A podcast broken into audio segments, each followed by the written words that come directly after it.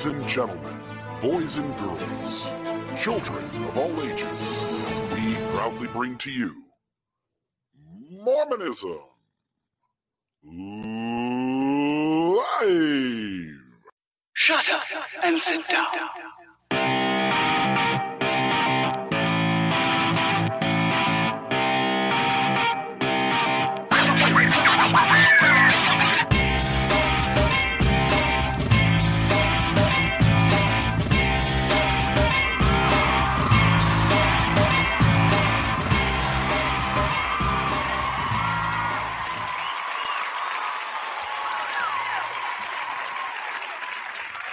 My uh my favorite part is when Jesus says loud laughter and he kind of bobs himself kind of giggling. Did you ever notice that? Uh, no, I'm not aware of Jesus ever saying anything about loud laughter. Well, in our intro video, Jesus Oh, I'm is so on the sorry. screen. Okay, And there's a little bubble that says loud laughter, and Jesus kind of bobs up and down like he's chuckling a little bit. Okay, and that's brilliant. That's all your handiwork, isn't Yeah, it? Bill? yeah. It only took me like 17 days to make that thing. So Yeah, and well worth the effort as long as it's you doing it and not me. That's all I can say. yeah. How you doing tonight? I'm doing so good. Good. I am doing fantastic. The sun is out, the birds are singing. There's a song in my heart, and maybe I'll sing part of it at the end of the show. I love it. I'm hoping to hear that tune, my friend. It sounds like a good one. Games people Um, play. Yeah. We are on episode number, I think, I think 77.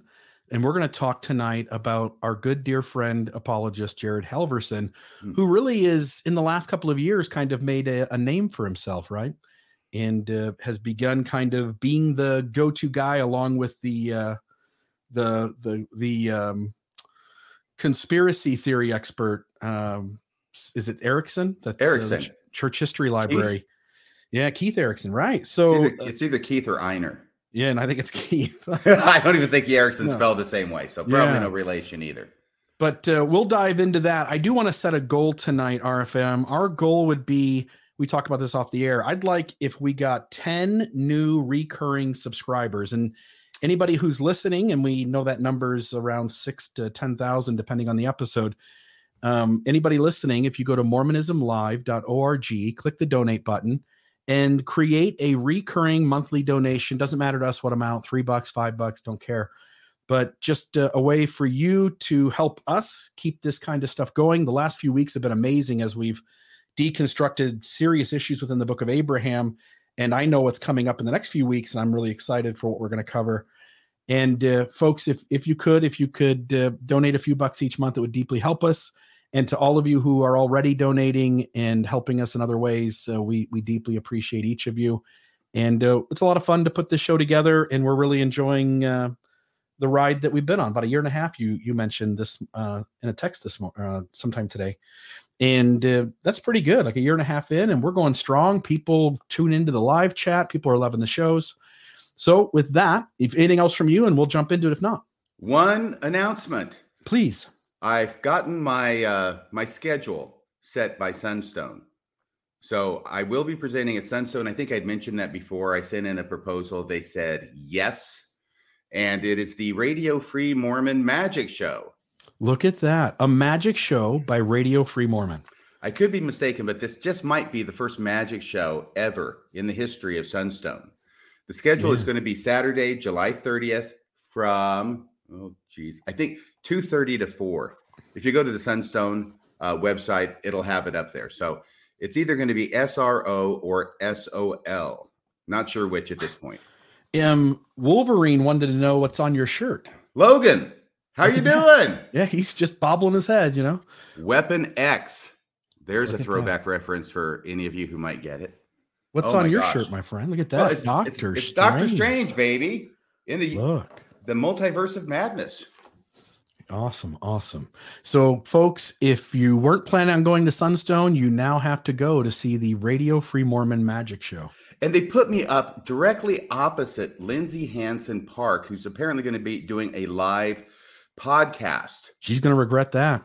No, I don't think. I think I'm going to regret this. no, because I think both will be packed full. this is like putting me up against All in the Family back in the early '70s. Every one of them. Uh, The- yeah, the I, I meant the show. I meant the show. I know. okay, good, good. You know the show. All right. All right. Well, folks, get your tickets to Sunstone now because I don't think they're going to last. It's going to be max capacity. Um, I will say just to, just a little nod. In the past, when we've done Sunstone and there have been multiple sessions that had really good content, it didn't matter. There were enough people there that all those sessions filled up. So Yeah. um, I think it'd be great. I know we have a lot to get to tonight. Is it okay if we just if can we take 60 seconds to talk about Dan Vogel? Oh yeah, please go ahead. Yeah, Dan Vogel had posted something today about the fact that uh, he had put up a video some months ago commenting on the interview that John Gee had with Scott Gordon from Fair. That was last December. They had the interview, and he put up his uh, response to it some months ago.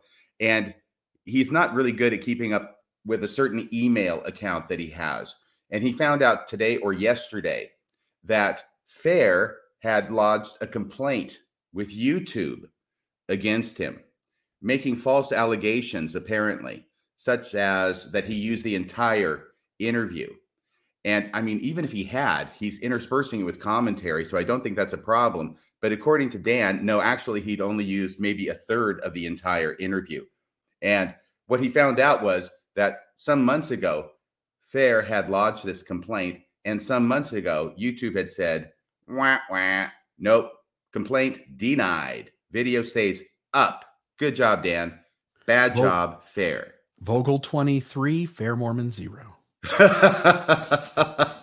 I love it. All right, let's jump into Jared Halverson. This was a recent uh, fireside that he's done. He's done a couple of these. Um, I actually had an email correspondence with Jared because I found a lot of what I thought was bad logic, bad rationale in some of his arguments, and I'd reached out in an email and said, "Hey, these are these are my questions about the way you're addressing things. Would you be willing to address it?" He said, "Oh yeah, absolutely." And then it was months and months and months. He finally got back to me and basically said he was too busy. He couldn't really tackle the the questions that I had asked. So I was hoping to find those emails and we could share bits and pieces of those, but uh, they're no longer in my email folder. They're just too Those old, and I cleaned it up and got rid of some of them. So you know, I feel bad for those apologists because they seem to be perpetually busy. yeah, they always are, aren't they? When things get sticky, don't they? No free Um, time. no, peace no, to the they're- wicked. They've always got a trip to Jerusalem, don't they? Oh yes, absolutely. or some other place in the globe. Yeah. All right. So he does this uh, fireside, and, and in the midst of him having done that, there were four or five people that reached out to me and said, "Bill, you've got to have you guys on Mormonism Live have to tackle this. Um, there's just so much bad logic in it." And I was actually expecting it to have a lot more substance to it in terms of the issues that need addressed. And as you, me, and Maven all took time to kind of listen to it and prod through it, it really is. It's really more surface level, and and as we'll see tonight, the logic doesn't really get um, doesn't really kind of straighten itself out and become sufficient. So, No, any it thoughts was from you? Yeah. Uh, first thought is that this is a hugely popular presentation that Jared Halverson made. And frankly, I'd never heard of him before you sent me a link to the video. It's an hour and a half long. It is to the youth, I believe, probably a tri stake kind of fireside. And he ends up, uh, it was very painful to watch this, but I want to say how popular it is. It has 110,000 views and it went up four months ago. So this is something that lots and lots, I presume, of Latter day Saints are watching, which is an indication of how much they want to have somebody answer their questions, resolve their issues. Yeah, and we'll find out tonight if he does a very good job of that or not. And so, with that, Maven, if you've got the video handy, if we could throw up the first one onto the screen, and it'll be timestamp 634 to 705. While we're waiting for that, can I give a brief overview of this entire Please, thing? Please do. Okay, because this was so painful to me to watch. It is something that is very difficult to figure out what it is he's getting at because he cloaks things in a lot of um, profound sounding concepts. And frankly, what he does is he spends the entirety of his time not talking about church issues or questions that people might have. And he knows what the questions are. He's got a doctorate, he's got a PhD in early American history with a focus on anti religious uh, sentiments or studies. Rhetoric. He, he Yeah. rhetoric. Thank you. He mentions that at the beginning. Uh, that's an unfortunate freeze frame, but we'll leave it. So anyway, and this was not planned. I wasn't planned by me. Okay. So anyway, um, but as I was going through this, I got I had to keep coming back to this and coming back to this. This was a huge labor to try and figure out what the heck he's saying. So, like I say, he spends all of his time not talking about the uh, the issues, and in fact, he may have perfected the art of dealing with Mormon related issues without ever mentioning what the issues are, and that's probably a good idea Yeah. from his point of view. So what he ends up talking about the entire time almost, he leaves a little bit of time at the end for some questions, which is you'll note he doesn't actually read out loud. Yeah. He just sort of looks at him on his phone and then he gives the answer. And so it's kind of disconnected from what's necessarily being asked. But basically, what he does is he talks about the middle way of Buddhism. And he talks about how there's different things uh, that are opposites principles, whether it is um, oh, loyalty versus individuality, something like that. And he uses a lot of these. And he talks about them as contraries, that these are contraries. They're on either end of the spectrum. And that wisdom lies and the truth lies in the middle. So we shouldn't go too far to one side or to the other. We should be in the middle. So he teaches this, and this is all quite valid, by the way. And it's very appealing because there's a lot of truth in what he says. But the problem is, is it has nothing to do with dealing with issues related to Mormonism and the questions that people have. Because when you're talking about individual growth, dealing with things that are inside of you, it has nothing to do with trying to resolve issues that are outside of you or in history. And what we're going to see is that when he finally gets around to talking about some of these issues, even though he does it glancingly and he doesn't go deep, what we find out is that once he gets there, everything that he's talked about in theory falls apart. And it doesn't make any sense when he tries to apply it to actual Mormon issues, at least not to me. Yeah. Beautiful. So let's go ahead and play 634 to 705. loved my eight years at the University of Utah. It's been an incredible experience, but it does feel like an away game. I've taught classes at BYU too, and it feels like a home game. And Orem's a home game, and Logan's a home game, but Salt Lake, for some reason, and I know a lot of those reasons, is an away game. And to be honest, I wonder if there really are home games anymore. Uh, in an internet age where it is the information age slash misinformation age, uh, I don't know if we have home court advantage anywhere anymore. Perfect. So I'll just note here he speaks about the internet and that we live in an information age and a misinformation age. And there is no home court advantage anymore. And my question simply would be why, when all the information, both good and bad, is laid out before you, is the advantage now always in the favor of the critic? That's a good question. Yeah. He he admits there's no home court. There used to be home court advantage. And now in an internet age, there's no longer home court advantage anymore. It's a very good question. By way of background, I'll just mention also that he is an instructor at the Institute at the University of Utah. And apparently, he teaches on issues related to uh, dealing with problems with the church. He's not really going to talk about it tonight. He's going to talk about contraries. He appears to love the subject. He talks about it a lot. He says he talks about it a lot. He says he talks about every chance he gets, and he talks about it um, a great deal just on this one occasion. Yeah, in fact, let's hear all the classes that he teach. Maven 706 to 813.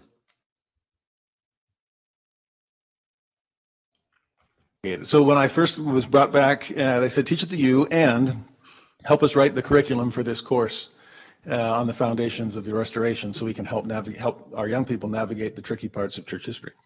Uh, that was an exciting course to help develop. Uh, but the one that I started this last semester, we had a week on stages of faith to help people see where they are in the journey. Uh, we had a week on strategies of anti-Mormonism. That was an interesting discussion. Uh, we had a week on dealing with disappointment, since often our questions don't have to have less to do That with church useful. and more to do with just God Himself and what on earth is he doing with my life? Uh, we had uh, a class, a, a, semester, excuse me, a class on on dealing with doubt itself. We had a, a class on oh, navigating head and heart and the dichotomy there. Uh, we we talked about becoming unshaken in our own faith and how to become how to learn the healer's art so that we could help other people navigate their crises of faith as well. But one particular Perfect. So he lists all these classes that he heads up to deter and reduce faith crises and to inoculate young people. And my only thought was, damn, that's a lot of courses and workshops in order to convince people there aren't any real problems in the church that cause an upheaval uh, with their truth claims. And uh, it seems to me that this has a lot of risk for backfire. RFM, if you if you bring a bunch of students in and you go like, "Hey, there's messy issues, and here's how I handle this," and suddenly you're going to have kids who are getting really curious about the things in church history, and I don't think that really ever goes well for Mormonism collectively. No, I don't think so. And maybe that's one of the reasons that he tries to avoid talking about any of those specific issues in this evening's presentation or the one that we're talking about from four months ago. I don't know if he does any better in his institute classes or is more specific there. By the way, one of our listeners, Martine, has pointed out that she just did a little quick research and says that he actually doesn't have a PhD yet, that he is a PhD candidate at Vanderbilt. Mm, interesting. So, uh, and he says t- something about uh, one of the classes he teaches is about being unshaken. Did you hear that one? Yeah. Yeah. I'm not sure if I'm unshaken. Um, I may be shaken, but not stirred. oh, man. All right. Next one is 11 minutes and 40 seconds. And he goes in, as you pointed out in the beginning, he uses that Joseph Smith uh, scripture or statement uh, that truth is man by proving contraries, truth is made manifest, right? Yes, yes. And, and there's this idea that, as you point out, it's very useful when you go into virtues that are both good and kind of juxtaposed against each other. And the easy example he uses is justice and mercy. Um, and he talks about how they have to be used appropriately. And I'll let you get into that conversation in a little bit. But he goes through and says not only does it help us sort out juxtaposed virtues that are sometimes in conflict with each other, but it also can be used, proving contraries, uh, to arrive at the truth within all the problematic areas of church history. And he's about to name these. So at 11 minutes and 40 seconds, go ahead, Maven. So, uh, if your question has to do with prophetic fallibility, and I've had a lot of students that are wrestling with that, especially the rising generation that has a difficult time putting trust in institutions, whatever they might be. How do you trust prophets who don't claim to be infallible? Uh, what about scriptural inerrancy? Can we really trust the Word of God as it's recorded in Scripture? Church history questions, and there are a multitude of them. Uh, LGBTQIA plus questions. How do we navigate that, that especially when we know and love people within that community? Uh, interfaith relations is something I love, but it is another interesting minefield. It's for some, their crisis of faith came when they met someone else who had faith that was different than their own. Uh, generation gaps, maybe you've felt some of those and wrestled with them, whether it's the generation above you or beneath you in time. Political impasses, and that's uh, true for our day as well. Economic inequalities, interpersonal conflicts, including within family or marriage, and personal perceptions when it's just you and the reflection in the mirror. And I have found that if we can understand the principle of proving contraries, we can better navigate all of those issues. Hmm, perfect. We can stop. Now, the statement itself. And, and then he goes on, he starts to, and again, he's got the quote up there in the corner from Joseph Smith, but he ends up going into multiple, he says, justice and mercy, faith and work. So he, he has, he's using these to tackle two separate issues. And as we're agreeing, one of these we think is very useful and helpful to people growing into a much more responsible, aware adult life, as you pointed out, very much secular Buddhism. Justice and mercy, faith and works, unity and diversity, agency and inspiration. Then he names Iron Rod and Liahona, which um, I can't remember who the uh, gentleman. Do you remember RFM? Who the gentleman I think, was? I think it was Richard Poll. Yes, I always want to confuse him with Ronald Poelman, but because yeah. I know it has the same partial last name. Um, when he says iron rod Liahona, he means rigidity, versus flexibility in the gospel. Um, that an iron rod is the straight and narrow, you hold on, you don't let go, whereas the Liahona points a general direction, but you've got some flexibility in how you decide it. And then he makes mention that any virtue uh, can be taken uh, too extreme and turn into a vice. And, and now I know we want to give you a moment to explain, but let's play timestamp 31 minutes to 32 minutes and 30 seconds. And this will be where we start to pick up um, RFM and myself beginning to kind of dive into some of these ideas. And especially if you're wrestling with church history issues or navigating your trial of faith, to be able to balance the head with the heart. Because too often when I'm sitting with someone that's on their way out of the church, it sometimes feels like a conversation between the tin man and the scarecrow, where one is all head and no heart, and they assume the other is all heart and no head. And we have to balance the two. We got to think about these things. The restored gospel of Jesus Christ deserves our very best intellectual efforts and will reward those efforts. But the head cannot stand alone. In fact, that's what drove me in my study of anti religion to become a study of anti religious rhetoric because I realized, wait, this is faith. And faith is non provable. That's bad news for the apologists. But faith is non disprovable. And that's bad news for the polemicists.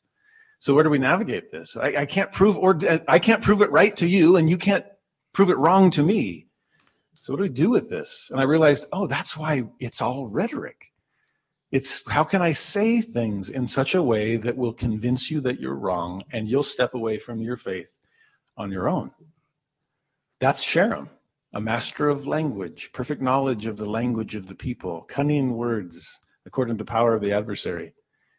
I mean, to watch how this all works. So you better have both body parts firing on all cylinders in those kinds of conversations during uh, I was in Nashville. RFM, your thoughts on that segment? Because there's a lot there. There is. Can I say something nice about uh, Jared Halverson first? Yeah. He seems to have a very nice demeanor. And I think it's a real positive that he is treating and talking to his audience, even though they are young people, as adults. Is that all right? And I'm especially thinking of the contrast between the way he presents versus the way that Brad Wilcox presents. There's a huge difference, and I think it's for the better. Um, I'm not sure that there's a whole lot of there there, but we'll talk about that here for a second. By the way, he also skipped through something that was very interesting where he tried to make a little rhetorical point, right? Which is where he says, uh, how, talking about um, prophetic infallibility and how a lot of students are struggling with that. Do you remember when he said that, Bill? Yeah. And then he goes, Yeah, how do we trust prophets who don't claim to be infallible? You yeah, hear him say that? Because yeah, they're always yeah. sneaking that in there, right? How, they don't claim to be infallible. Well, how do we trust prophets that don't claim to be infallible? Even the way he frames the issue, if you stop for a second and just think a little bit about what he said, you can't trust prophets who aren't infallible. And they have claimed at times to not be fallible. For instance, President Nelson, only uh, about a year ago or so, said that you can trust the prophets, they will always teach the truth. Yes, exactly. And so they hide behind this word of infallibility because infallibility can mean anything, any little peccadillo, like uh, uh, liking Pepsi over Coke. I mean, that would be one such thing. Obviously, you're fallible if you like Pepsi over Coke, right? right? But it doesn't affect what you're saying. And that's why I try never to talk about fallibility or infallibility with regard to the claims the church leaders make. And I talk instead about doctrinal or doctrinal inerrancy because they claim that all day long. And your example with President Nelson is perfect. Prophets will always teach the truth. Yes, this is the message that we are all familiar with from Mormonism. Oh, okay. So now there's a few other things then. Oh, hey, Maven, did you have something to say? I just Hi. wanted to add that sometimes, even though um, they might admit, or there's talks that if the um, if the prophet is wrong or we're led astray, you're still supposed to follow them anyway. Uh, that you'll be blessed for being obedient anyway. So there's messaging out there that it doesn't even matter if they're right or wrong. Doesn't even matter. Very good point. You Mm. follow the prophet. And even if he is wrong, you'll be blessed, he said with a twinkle in his eye, like Santa Claus on Christmas Eve. So here's the here's the thing. Okay, so I've got a few notes about this part, right? Here's one of the main places where Jared Halverson tips his hand and gives himself away, I think, because he says it's all just rhetoric. We both have different faith positions. You can't convince me that I'm wrong, and I can't convince you that you're wrong. So, what do we do with this? And then it occurs to him, he says, it's all just rhetoric. And then he talks about the person who's not a member of the church or the person who's a critic trying to use words in order, uh, in a certain way, rhetoric, right? In order to get me to leave the church. See, it has nothing to do with facts. He's presenting it as if it's an even playing field. And all we're doing is trying to use words. It's a war of words, right? To see who can be the most persuasive or say things the most persuasively. But the problem is, is that even though he only gives the example of the critic doing this to the member, it goes both ways. So what he said, to my mind, is what he's using is just rhetoric as well, according to his own rules. So he puts Mormonism on an equal playing field with any other system of thought or belief, including those he calls polemicists, but by which he actually means critics of the church. If nobody can prove Mormonism wrong to a Mormon, which is what he's advocating, that is the best of all worlds. He is actually now retreating to the point of saying, I can't prove Mormonism to you. But what the heck was I doing as a missionary for two years in Japan if I wasn't trying to prove Mormonism to people? I mean, in seminary, you joined after seminary, Bill. Were you, did you ever go to seminary? Never went to seminary. I Okay. taught it. I taught it for a year. Okay, well, you know about the scripture masteries Yeah. with all the proof texts. Yeah. And they're called proof texts for a reason because the majority of scriptures that we were supposed to memorize in seminary, I wasn't there for seminary either, but I got the cards later on after my mission and memorized them anyway. They're proof texts because they're designed to prove that the beliefs of Mormonism are correct and biblical. And so there are scriptures from the Bible to support it. But, but he's willing to divest himself of the power to prove Mormonism is true in order to divest the critic of the power to prove that Mormonism is not true. Hmm. So he says, I can't prove it right, and they can't prove it wrong. And that's when he says it's all rhetoric, i.e., how can I or the critic say things in such a way as to convince you, the Mormon, that you are wrong so you'll step away from your faith on your own? But is that really what's going on? And notice how he, oh, excuse me, I'm, I'm going back to where I was before. Yeah, he doesn't apply this to himself, but actually he's doing this too. And this is one of the big keys to helping me understand what's going on is that he really is playing a protracted rhetorical game. Because even by saying this toward the beginning of his presentation, he's undercut everything else he's going to say later. Because what he has showed now is that because he's talking about faith, it can't be proven or disproven according to his own rules, but that it's all just rhetoric. Well, if he's engaged in rhetoric, that means he's using words to say things in such a way as to keep Mormons from leaving the church. But if that's all he's doing, Bill, and he just admitted that it is, why should anybody bother listening to anything he has to say? Although, judging from YouTube comments, many Mormon listeners are captivated and swayed by his rhetoric. Yeah. And he talked about Sherem, didn't he? he did. in a perhaps unintentionally ironic manner where he talks about someone who's a master of words and using them in such a way. So if you are a TBM and you're desperate to have some way of resolving your concerns and the questions that you or family members have about the church, and you hear that there's going to be a fireside by this guy, Jared Halverson, that resolves concerns about the church, you are almost certain to believe that the fireside does resolve your concerns, even when it doesn't. It doesn't resolve anything. No, it doesn't. It actually makes matters worse, and we'll get Yeah. to that. But th- those were the comments that I had about this because I think this is a key piece of video in his discussion.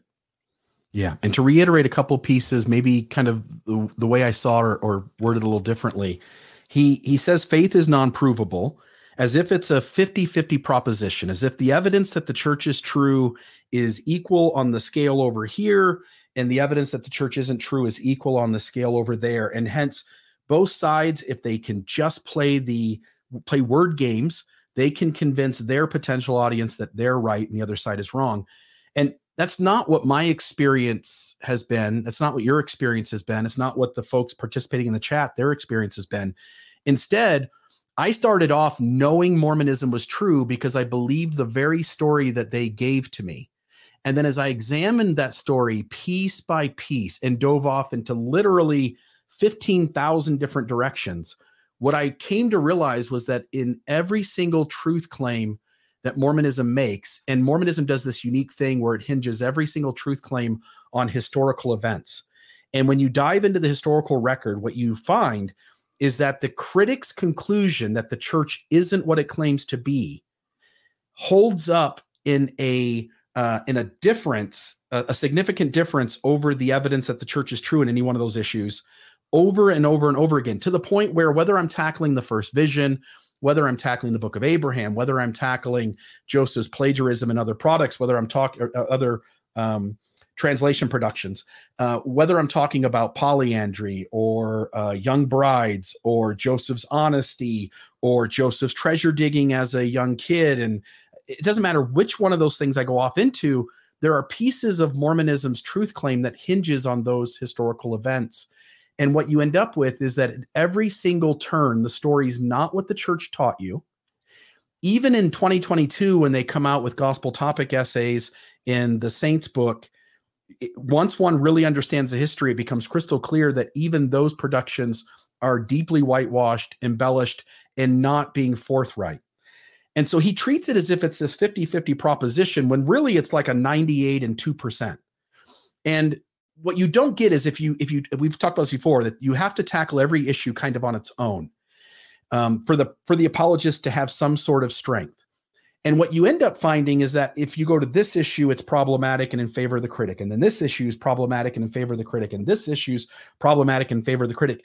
And so it's easy to stand back and go it's a proposition of faith. If you just choose to believe you can but the reality for you, me, and the hundreds participating in the chat right now is that that's not real. That the the way rational thinking works is that if a hundred times in a row the problem appears to be that the church isn't what it claims to be, the statistical chance that it still turns out to be what it claims to be is absurdly low. I mean, below at 1%. Like it's just, it's ridiculously low, probably multiple zeros to the right of the decimal point. And, um, and, and yet they want to make this argument like you you could believe if you want to and that's just not how i saw it. Um, he he acknowledges that his expertise is in rhetoric and then he tells you that on one side is the apologist and the other side is the polemicist. Those are two sides of the same coin. As you pointed out in a conversation with me earlier they're both polemicists. He's he's actually agreeing to that um, implicitly that they are both doing the same thing. And because his expertise is in rhetoric he's also acknowledging that he's doing the same thing. And as we get into some more of this you'll see he doesn't ever really want to address any issue in its particulars. He wants to offer kind of a surface level um, choice that like it's fair and balanced. By the way i'll just note when the percentage that the church is true becomes this absurdly low because issue after issue after issue is not in the church's favor what you end up with at the end is that if you still want to believe the church is true you have to accept a trickster god who made the case so far against the church being true that you would have to believe he went out of his way to leave so little room for faith that only the most blindly loyal following folks could figure it out and still be part. Um, he sees the battle from both sides as fair, it is fair that he uses rhetoric. He's saying it is fair that he uses rhetoric in the same way he perceives the critic using it. And again, he's an expert at doing so. These are Right. all word games that are being played. They're not real. If I could sit down with Jared, I'm just a carpet salesman slash pawnbroker. If I sat down with Jared, it wouldn't take me long if we took an issue and I go like, all right, let's ask a question. How do you frame this? And whatever his answer would be, the next logical question would would be sitting right there to be asked. And it wouldn't take but two or three follow-up questions before he would find himself in a hole and he would need to go to Jerusalem for a while. Next year in Jerusalem. Yeah. I just that's that's Dan Peterson's thing every time. So I'm just just bagging on him, I guess. I got it. Yeah. Just so you know. I- Hey, guess what? I just want to flesh out uh, something I said that was kind of abruptly ended earlier, uh, which is when I said if you if the prophets don't claim to be infallible, if the prophets aren't infallible, you can't trust them. I think that may go without any further explanation. But this would be like if you went to a store and you bought a compass because you're going to go out hiking in the woods and you don't want to get lost, and the compass comes with a special guarantee, and the guarantee says this compass works some of the time, but other times it doesn't work. And you're not going to know which time is which until you get hopelessly lost. And then you'll realize that you took the wrong road because you were using the wrong compass. Are you going to buy that compass to go out in the woods? Are you going to use a compass like that? Well, no, No. because you can't trust it. Because there are certain things that you have to be able to trust before you're going to use them. And I'm going to suggest that prophets of God should be number one with a bullet on that list. Yeah. It, and it's even worse than that. To me, it's a broken clock that's right twice a day, only by accident. Um, when you look at these issues and what these leaders have said, for instance, if I ask the audience, what has Heber J. Grant given you? What has George Albert Smith given you? What has Joseph Fielding Smith given you? Nobody, even in the believing audience, could answer those questions without going and trying to do a bunch of research because they don't have a clue what any of those men gave. Prophets in the LDS church seem to be empty sources for truth, prophecy, seership, revelation. It's just not there. It's empty. But we're taught to put these men up on a pedestal and to not look anywhere else for wisdom and to assume that this is the best wisdom the world has. And the reality is, Brene Brown's got more wisdom in her pinky finger than these guys have got for person after person after person, all added up together. Um, and when they address issues like racism, sexism, uh, homosexuality, uh, when they when they talk about how um, the civil rights movement, um, when they talk about various issues that have to do with how human beings are operating in the real world, rubber meets the road. These men constantly get it wrong to the point where they are 40 years behind, and it requires uh, some sort of unanimity, which they talk about later on as well. Uh, Jared Halverson does that it requires some sort of unanimity because these guys can't get on the same page in the moment that it's being talked about. You would think in the middle of 1962, they would be ahead of the civil rights movement. And they're not. They don't even get close until 1978, and probably not in reality till 2021, 2020. Yeah. Yeah. Good point, Saul. Okay. Uh, next uh, thing here, RFM address minutes 4230 through 4425. Oh, by the way, can I just introduce this for a second? Please. This is the second major place out of two, by the way, where he gives away what he's talking about. Because what he's going to be talking about, and this is something that I started figuring out as I was really focusing on this the first time I listened.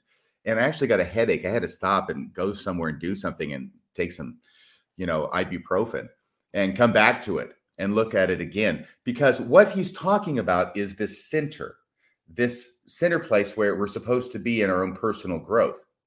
And it occurs to me that any analogy he's trying to make with this to the church, which is largely unstated, but it's implied, and you have to figure out what he's talking about before you can know, because he's not going to tell you exactly what he's talking about, is that the church is at the center place. So if we come to the center and we don't let go of either contrary or either opposite, but we incorporate the good from both of them, that is where he is suggesting the church is located. The church is always at the center.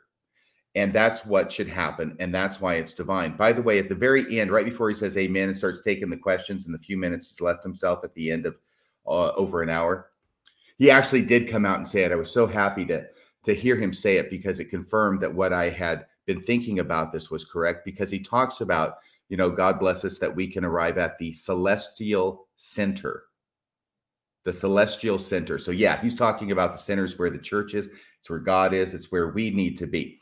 Now, in this great quote, he gives it all away because he talks about a question that he's been getting and he gets frequently from some people saying about grace and works or faith and uh, works and grace or uh, works and faith, right? Or grace and obedience. And the question being, I hear a lot about obedience from the church. I hear it over and over and over and over again, but not so much about grace. And his response is what's illuminating. Because if he were being I don't want to say sincere. Let's just say if he were taking his principles that he's enunciated and did a relatively good job of talking about, he acknowledges that that is the case about the church's teachings. If he were applying this principle equally across the board and to the church as well, I would expect him to say, yeah, the church does probably talk about that too much. And maybe they should move more to the center and talk more about grace. He doesn't do that because he is never, ever going to say anything critical about the church. Instead, what he says is this is that this center point with the fulcrum, where it balances, if the church is way over here, okay, well, that becomes the new center. If the church isn't in the center of an issue and it's way over here on obedience and it's neglecting faith on the other side, well, that becomes the new center because now he's going to hypothesize, with no evidence, by the way, that what's over here is very, very heavy, right? So if you've got your lever here and your fulcrum here, and it's not just even across, but you've got a very heavy object over on this side, then you would have to move the fulcrum over here closer to that side for it to balance. That makes sense in a physics kind of world. But look, notice what he does. He says, wherever the church is, wherever the church's fulcrum is, becomes the center. Play the tape. And vice versa. I'm going to skip ahead because of time, but this one's worth remembering. Never give an encouraging nerd, uh, nod to the brass section, or you'll never hear the strings again. And by the way, you should never give any wise counsel because I've had some people when I'm teaching contraries. I was just going to say you probably should never give an encouraging nerd to the brass section either. So they'll say, wait a minute, but the church isn't very good at proving them. I'm like, really? How come? They said, well, take faith and works, for example. How come I hear so much about works and less about faith? Or uh, obedience and grace, for example. How come, man, I hear obedience all the time. I, I'm getting hammered with the iron rod. I don't hear enough people talk about the Liahona. Or I hear follow the prophet constantly and don't hear enough of gain personal revelation to guide your own life. And that's a good point. Our little kids do sing follow the prophet, right? But they never get to the verse that says, Follow the prophet, but he's not infallible. Make sure you get revelation for yourself. It, it's, you know, it's, we struggle there. And so, and yet, what's President Nelson taught more than any prophet I remember in recent memory? Get your own revelation. Okay? There's, there's contraries being proven left and right. So, how come? I think this explains something. Certain sides of pairs just sound louder in our ears than the other. So, of course, we're going to need to talk about this one a little bit more than this one because, I mean, have you ever seen something balanced where the fulcrum wasn't in the dead center? It was over on the side? And why? It doesn't look like it's balanced, but it is. Why? Because the object itself is unbalanced. It's too heavy over here. And so if I put it in the middle, it would fall. I'm going to have to talk about this side more than the other in order to be able to strike the proper balance. But as I do so, the beauty of proving contraries is it establishes this continuum between righteous positives, polar positives, okay?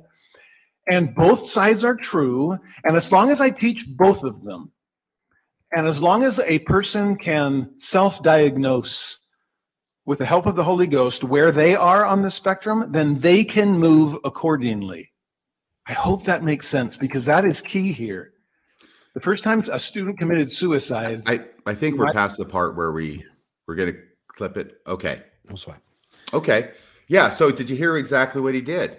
So we're supposed to come to the center. The center is where the truth is. The celestial center is where we should be. But if the church is way over here, then that becomes the new center because the church is never going to be any place but the center, even if it's way off to the side.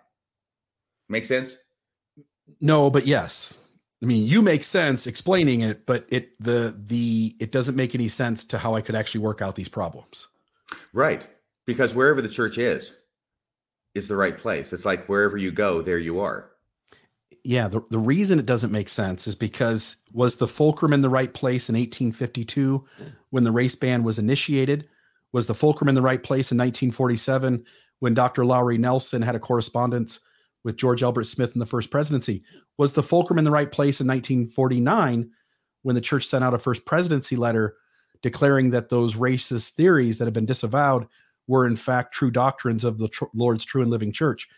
Was it true in 1977 just before the priesthood ban and temple ban were removed was it was that the center of the fulcrum in 1978 after the ban was removed was the fulcrum in the right place in 2015 when uh, the church took very homophobic policies against the children of the lgbt community uh, that were members of the church or wanted their kids to get baptized or was the fulcrum in the right place in 2019 when the church said that they had removed that and both were done out of love?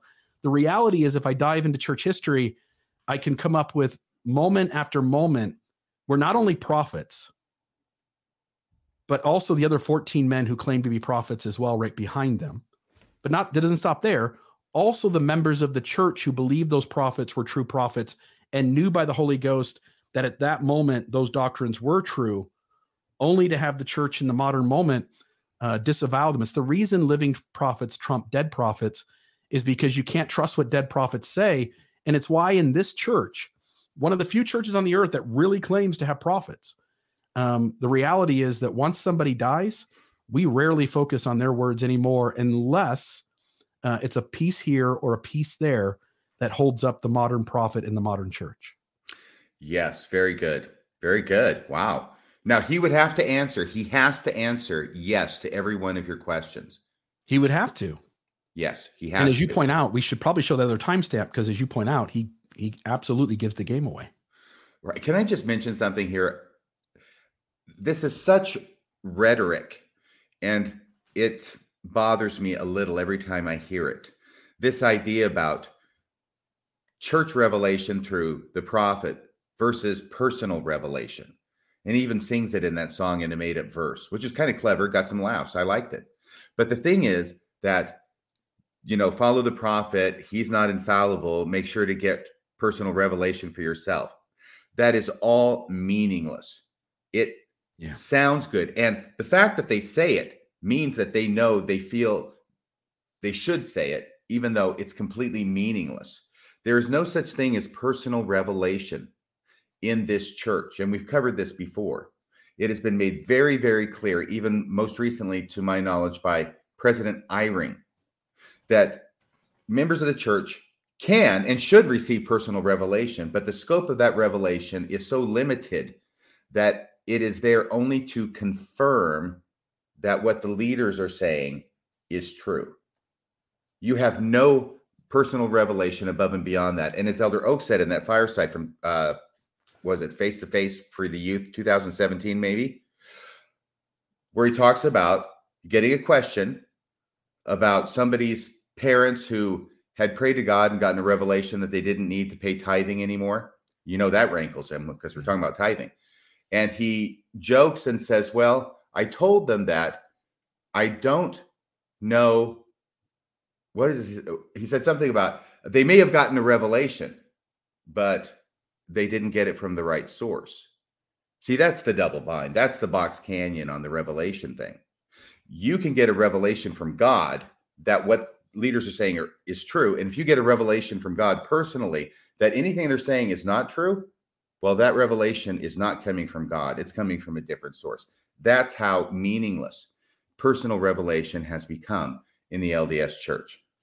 Yeah, remember B. Brown went uh went rogue probably. They probably wish he didn't say this, but he shared what the apostolic charge was. Always be willing to subjugate his own thoughts and accept the majority opinion, not only to vote for it, but to act as though it were his own original opinion after it had been approved by the majority of the council of the 12 in the first presidency. What the members of the church don't realize is that we're all, as believers, under the apostolic charge. Every one of us has the right to think whatever we want, pray, and get a revelation.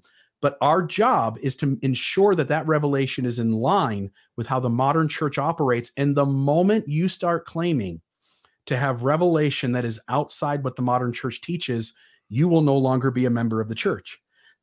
So you also, by uh, implicit uh, agreement, have agreed that you will also follow the apostolic charge along with the rest of the brethren. Bill Reel, that is an amazing insight. I thought I knew where you were going, and then you veered off in this remarkable direction. I think uh, I say bravo to you for that. And I can tell, and thank you. And by the way, Jared might go, you know, these are the polemicists, you and me. The, the reality is, you and I aren't doing rhetoric. Like we're trying to articulate our points as clearly as possible, but we're really trying to give people the mess in its clarity so that you can see where the that it, it is dead ends everywhere. If this were an Elder Holland talk, there would be 10,000 wrong roads before he got maybe to the right one and probably never gets there. The car breaks down and dies. Yeah. Oh, okay. by the way, that's my car analogy for this this talk. This talk is like a classic 1955 Chevy that Jared Halverson has. He's purchased. He got it from the junkyard. He's put it back together. He's buffed out all the dents and uh, repainted it, replaced the windshield, waxed it to a high shine. It is absolutely gorgeous. Stunning. The only problem is when you pop the hood open, there's no engine it doesn't run. Right. It's a beautiful car, but it's not going to get you anywhere. Nowhere. It won't even move. Not a bit. No. Remember, there's the faith not to be healed is now greater than the faith to be healed. It doesn't work. It doesn't run. It doesn't start. Yeah. Nothing happens. Again, tell me what George Albert Smith did. What did Joseph Fielding Smith do? What did Heber J. Grant do? What did Spencer W. Kimball do outside of having to make a policy change and allow people to come into the church so it can continue to grow? You go back to each one of these guys and it's just emptiness. There's nothing there. The reason we don't really focus any on these guys at all other than the modern guy. Yeah and when i talk about it not having an engine what i mean is as soon as you try and transfer this over to what it is he's ostensibly talking about which is dealing with issues in church history and mormonism even currently yeah. it doesn't doesn't go anywhere. It doesn't work there's no real solution to the problems. And here's another thing. I'm sorry. No, no, I have this in my notes later. This is something that's very important. Is that this entire discussion for an hour and a half by Jared Halverson is a classic example of a wood tool. Yeah. All right. Now, can would you talk about wood tools versus steel tools? Because I got I learned about that first from Jonathan Streeter. Yeah, Streeter was the first one to kind of come up with this analogy, as far as I know. Streeter can correct us if he got it from somewhere but there are wood tools which are designed to be thought stopping techniques. They they get you to move on from the issue but they really never solve the problem. And apologetics inside mormonism are just tons of wood tools. Jonathan streeter says there's a better way to get at truth and if you understand how you would look for truth in the rest of your life outside of religion he calls them steel tools. And steel tools are made to are are ways in which you investigate an issue to actually arrive at whether that is true or not true. Um, wood tools are circular reasoning. Wood tools are um, telling you to have faith and to read your scriptures more and to pray about it. Steel tools are asking, like, hey, if we follow this to its logical end, does it actually add up? And so steel tools are always more useful. But when you want to believe, wood tools are sufficient to maintain belief. You right. right. And one of the things that he said about wood tools that I thought was especially relevant for a discussion tonight is you can identify a wood tool because a wood tool, the argument of a wood tool, will be equally as effective in resolving concerns with any religion, not just your own. So, everything he says tonight in this fireside from four months ago is equally as effective at resolving concerns for Jehovah's Witnesses, for Scientologists, for Catholics, for any religion you could possibly name, including Mormonism.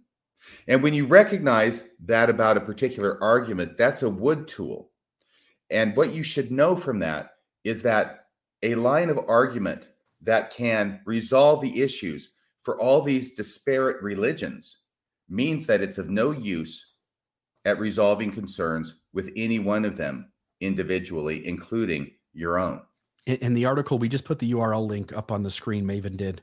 Uh, thoughts on things and stuff is Jonathan Streeter's website. So thoughts on things and stuff.com. You could just do a Google search for thoughts on things and stuff and then type in wood tools and steel tools. And by the way, beautiful article. I ended up doing an episode of Mormon discussion years ago on it. It was really a concrete way to investigate any religion's truth claims rather than be susceptible to one religion's workaround to not really deal with the issue directly head on. Great. Thank you, Jonathan Streeter. You are amazing. Yeah, he rocks. Um, do we want to go to that soundbite at one one hour and twelve minutes in? in? Um, one hour and twelve minutes in. This so was that's, the, that's this really was yours, where he talks right? about the fulcrum and where it's at. Yeah, go ahead and do that. And uh, my point starts at 113.15. That's 1.13.15. So go ahead. That one's yours, I think. Um, no, no, no. It's it's in your part. At the one twelve ten, I'm at one point one three point one five. But if one you want to start One hour it, twelve minutes even, so one dot twelve dot zero zero. If you want to go from there, fine. Let's see what happens.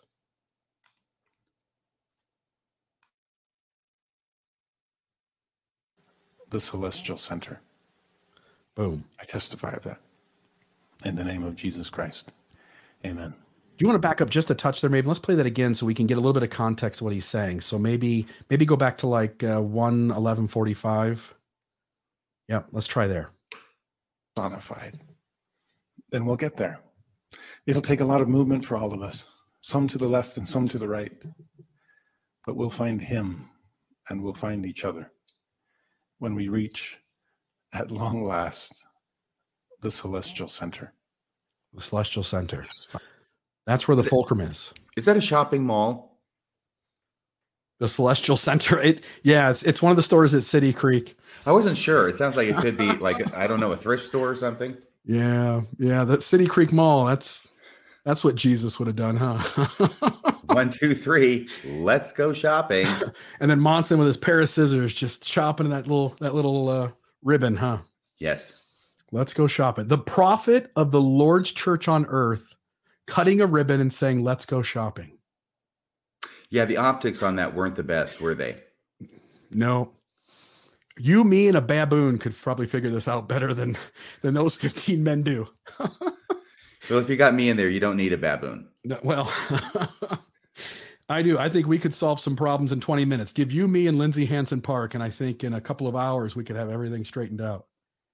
oh, okay. So we got to that part about that. Uh, he ends now and he's he's talked actually a couple times. You had mentioned Bill, and I had seen it because I've watched it so many times. But he keeps talking while he's uh, not taking questions about how he has to leave time for questions, and he, he says it a number of times, but he keeps going until finally now he has a limited amount of time for questions. And now we'll see how it is that he fields questions without ever saying what the questions are. I'm, I'm only hesitating because I've got another thing or two before we get to that. Oh, okay, go. Yeah, no, no biggie. my confusion was so I think um are we starting where you at uh, the one hour mark and 47 Let's go to seconds? one hour 47 seconds. Okay, so one hour even 47 seconds. Yeah. Out of time. But there's a lesson to be learned in all of this physics and the moment of inertia and where's your center of gravity and just trying to hold on to both sides of all of this let me just say this as I wrap things up. If your questions that you've been studying all year and these incredible speakers that come to help you navigate the specific topics, if you're wrestling with church history issues, don't ever forget the contrary of humanity and divinity. And where God is trying to strike the balance in in drawing divinity out of our humanity. I mean, the doctrine of the incarnation, that Christ is the Son of God and the Son of Mary, he is that contrary personified. And I see sadly some people in stage one of their faith with such, I call it a brittle belief instead of a flexible faith. And brittle beliefs tend to break. Because what ends up happening over there is they think, and this is their strength speaking, that church history is 100% divinity and 0% humanity. And the pioneers sang, come, they sang, Come, come, ye saints, every step of the way across the plains. You've been on trek. Right? We all turn from layman, from Nephi into Laman and Lemuel, right? So what ends up happening? You read something in church history that shakes you, and instead of correcting, you overcorrect. And it used to be 100% divinity and 0% humanity. Now you think it's 0, 0% divinity and 100% humanity. And guess what? You were wrong both times because God was proving contraries. You see, it's a lot like walking across a teeter totter. When you're on this side, it doesn't even feel like you're on one because you're just sitting on the grass with a plank underneath you. As you start inching out to the middle, it start getting get a little nerve nervous there. It's un, it's unsta- it's unstable, and so you try to get to the other side as quickly as you can. That's why you overcorrect. And yet, if you can coax yourself back into the middle and prove the contrary, yes, it feels a little less stable until you develop the core strength that gymnasts will tell you about and be able to balance these things. You to see agency versus inspiration. So mental mental gymnasts will tell you about that too, I think. Yeah, there's a lot of those in the church. there's a lot of medals being handed out. This I, I I'm a little uh, frustrated by this point in the talk because what he's doing is he's treating the person who leaves like they're a fool.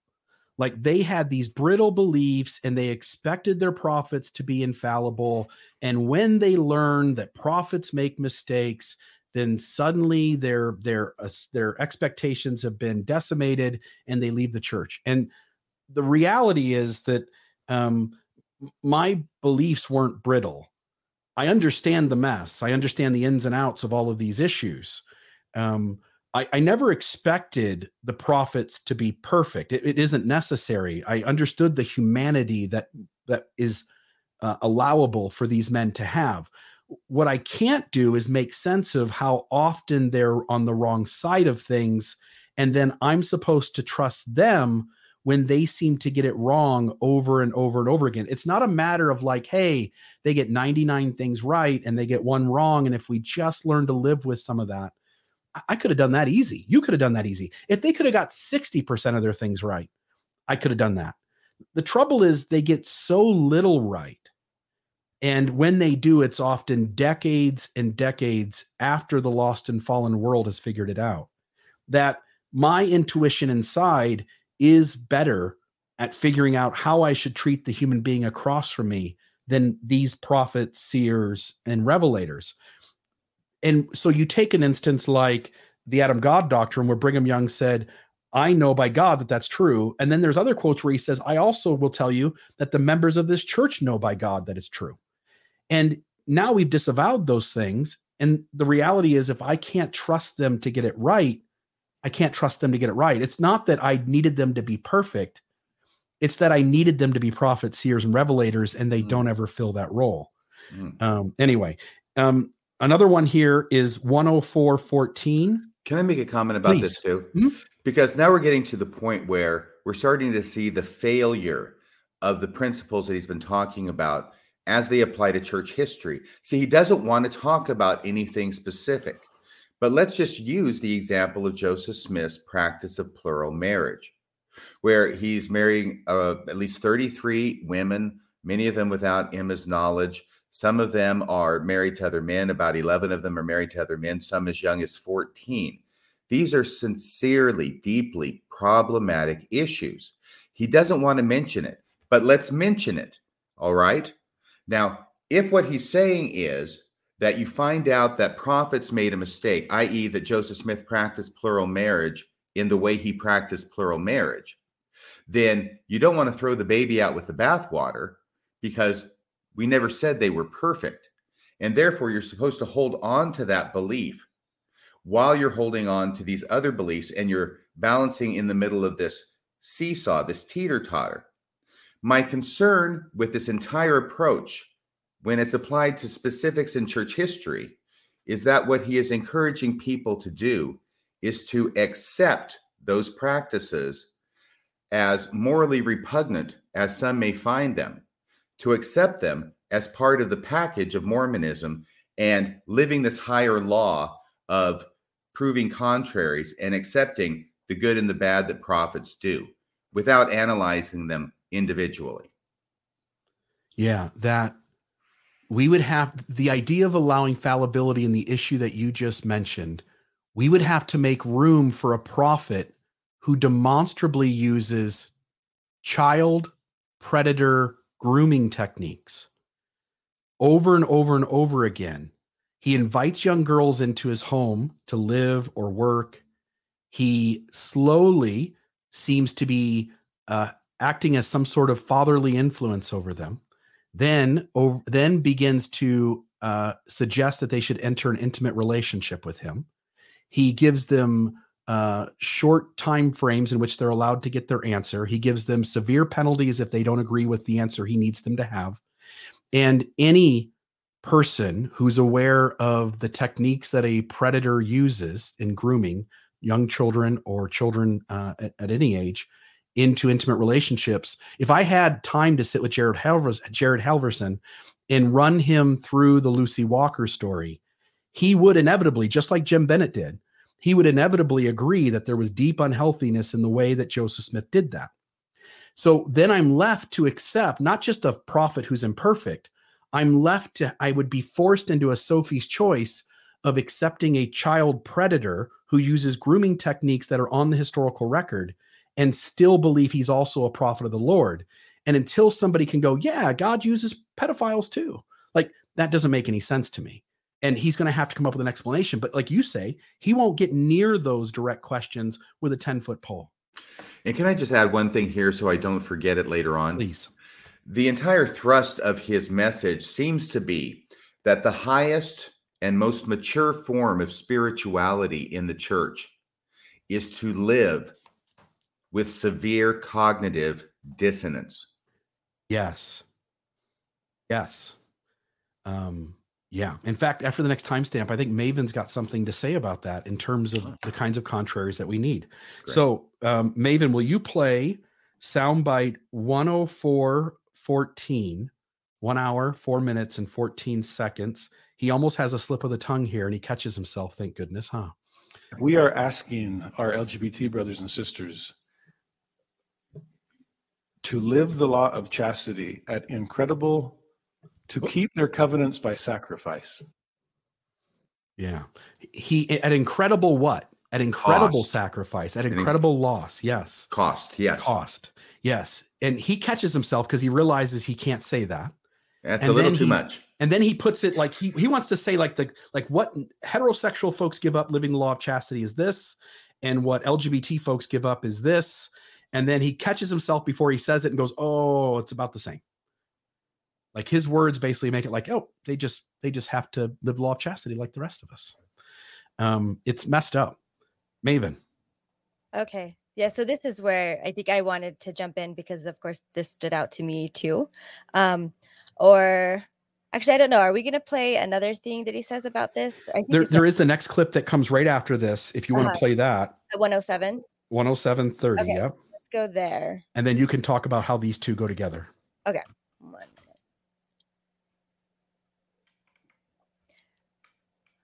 Where's your generation? And as I started walking back toward the microphone, I said, Stop me when I get to where your generation is. And I hit the other wall before anyone said a word. And the light came on collectively for that class as they realized we did a good thing and then went too far. Okay. oh, this bothers me so much. um, yeah. So I had a couple questions in there because I really want to know what too loving means and like really what does that look like and what's the harm that's been caused by too loving because I don't see that we're even remotely close to that yet at all. And then um yeah, and I just kind of wonder what he thinks the middle is exactly. And I really wonder if his class, if he's I guess if he's um, portraying them correctly, or if, if, if, it's possible they did just kind of fall for it, and I think this was a great idea. But when he says they like we did a good thing, but took it too far, I just don't understand how so. And then, um, what's the thing he's saying we took too far? Yeah. Well, what he's saying there, we sort of entered in the middle, but what he's saying is uh, they're talking about the grandparents' generation, right? And that they were into the law and not enough into love. And so he starts walking to the left side away from the microphone. By the way, the microphone is the implicit center where the church is. He never says that, but it is. And he says, Stop me when I get as far into the law as your grandparents were. And so he hits the wall on the left side before anybody says, Okay, stop. And then he says, he comes walking back the other way. When he hits right about the middle and continues walking, he says, Okay, stop me when I get as far as you are in the other direction from law, which he has designated as love. And then he gets to the other wall before anybody stops him. And that's when he says, Oh, the light came on for them and they realized they'd gone too far. They'd overcorrected. That's the point he's trying to make there. But Maven, being as amazing as she is, honed in on the language he was using there. That he assumed to know their thoughts, Maven? Is that like he? Um, that was too loving. Yeah, that that's what I assumed he was saying. It's too loving. They've been yeah. too merciful now. And I just don't know what that means. And I wish he could eh, spell it out very clearly what has been too loving and what we need to retract and what it is that we need to stop doing. Um, so yeah. And then I, I think, did we, we played the part where he said, or I he talked about uh, people for whom the law of chastity comes easily. It was that the next one. Well, the next one is the psychiatric unit driving somebody there. Um, sorry, I'm just not sure if that part is in that part or is it.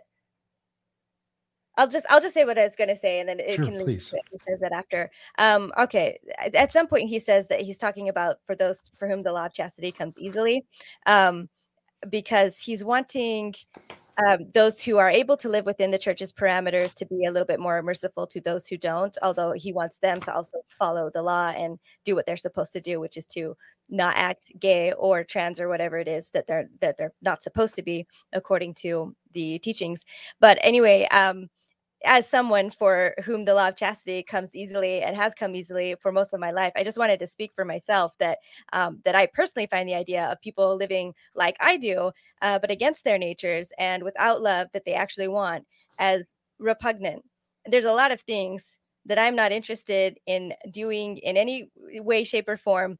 But I, if that is what other people want, if that is how they find intimacy, that is what I want for them. So I just don't like him speaking for people like me who could fall and do fall within the parameters of the church um, and act like we just need to be really, you know, oh, like I, I have empathy for you, that you know, for trying. You know, it's it's just ridiculous.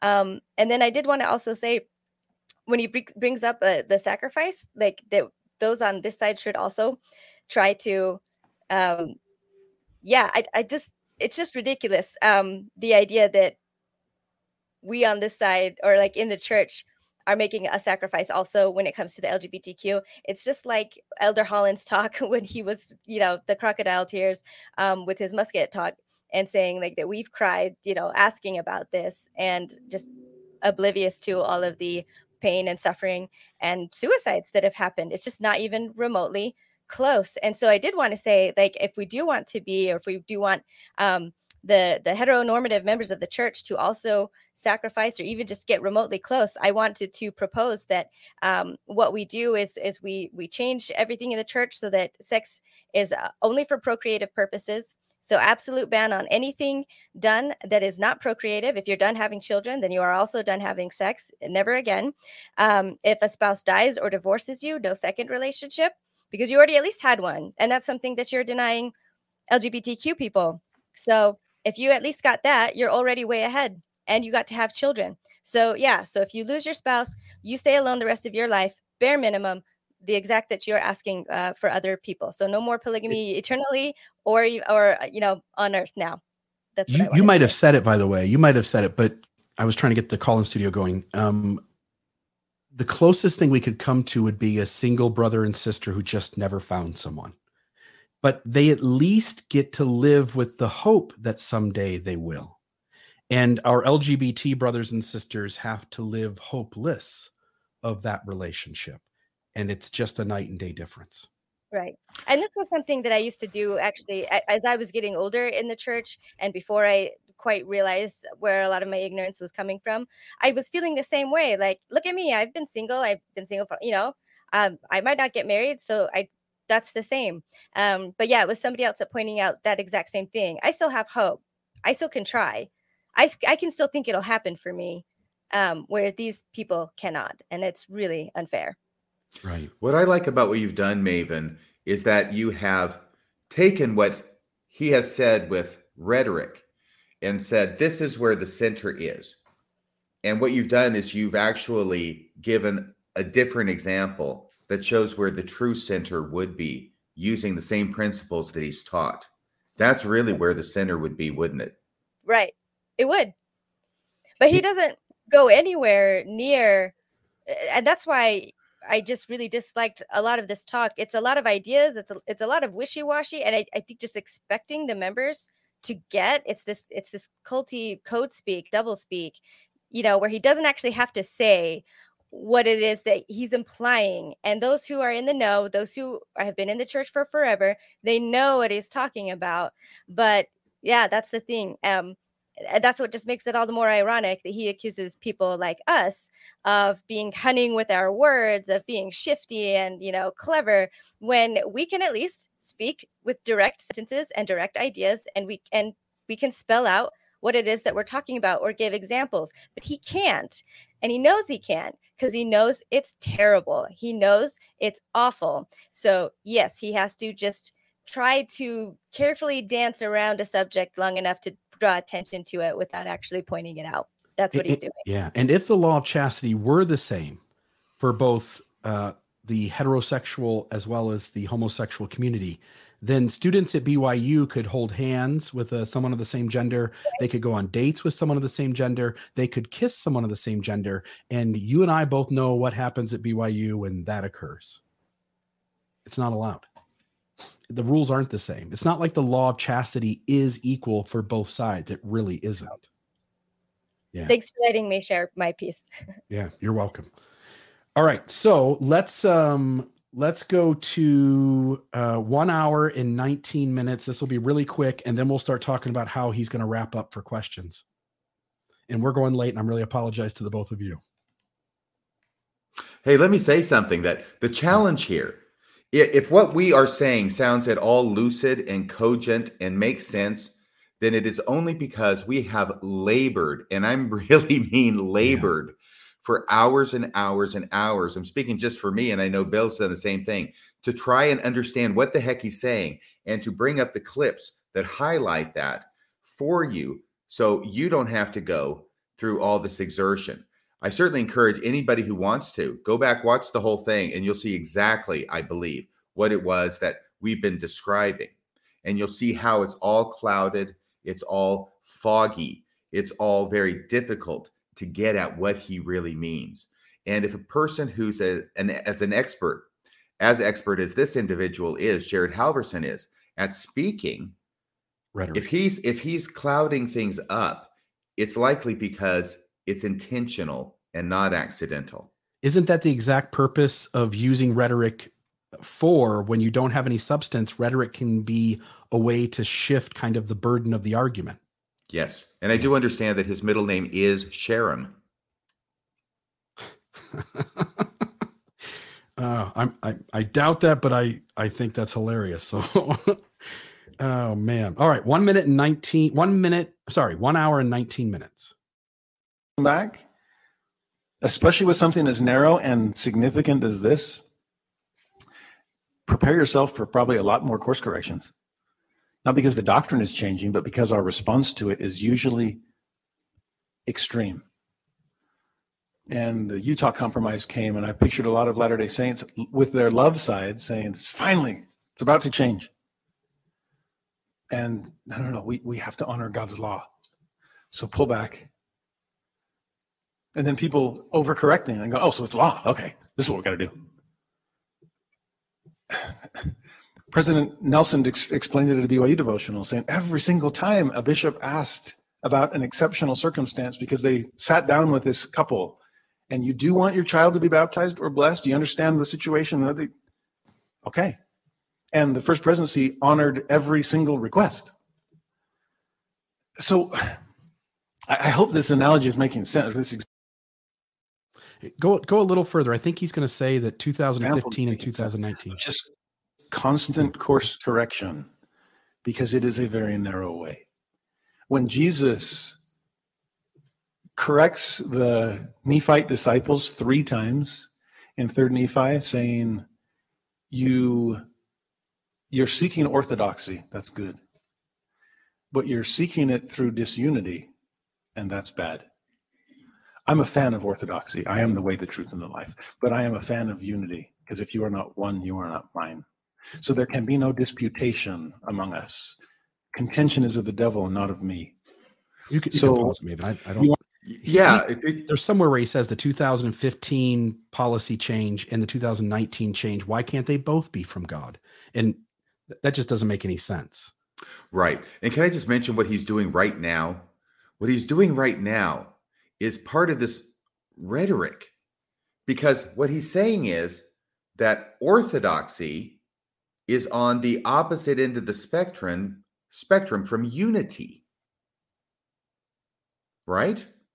But orthodoxy requires unity. I mean they're on the same side of the spectrum. They're not on different sides of the spectrum. So i'm not sure i'm following his argument here. It doesn't make sense to me. No. All right, now let's let's talk about how important he thinks the right. questions I are. Wanted to jump in real Please. quick. I feel like I'm hearing this a lot more from members in the church anyway, and I feel like uh, Elder or not, I guess President Nelson's talk recently is about this too. They really want to follow the law, and they want everybody in on that. Um, and so I felt like he was saying, yeah, but we need to be united as well. They they just want everyone to stop complaining, and it's it's the people who are not falling in line that are being divisive. It's this kind of rhetoric where you know it's it's you're picking other isms or you're identifying with these other labels, etc. When you know they just want everybody to fall in line with what they're saying, and that's what I feel like he's saying there. He's trying to make it sound like they're trying to pull in two sides, but they're really not. He's just saying we need to follow the law and just fall in line and be unified about it and just and, and stop talking about these things. Stop being divisive. Anyway. Yeah. Good point. And that reminds me too. One of the things he says here is that it's the members' fault.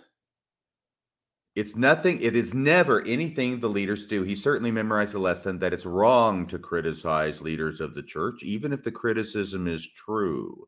So notice what he says no matter what the church does, if it provokes a response in the membership, which is usually a negative response that he's referring to, it is not the leader's fault. It is the member's fault for overreacting.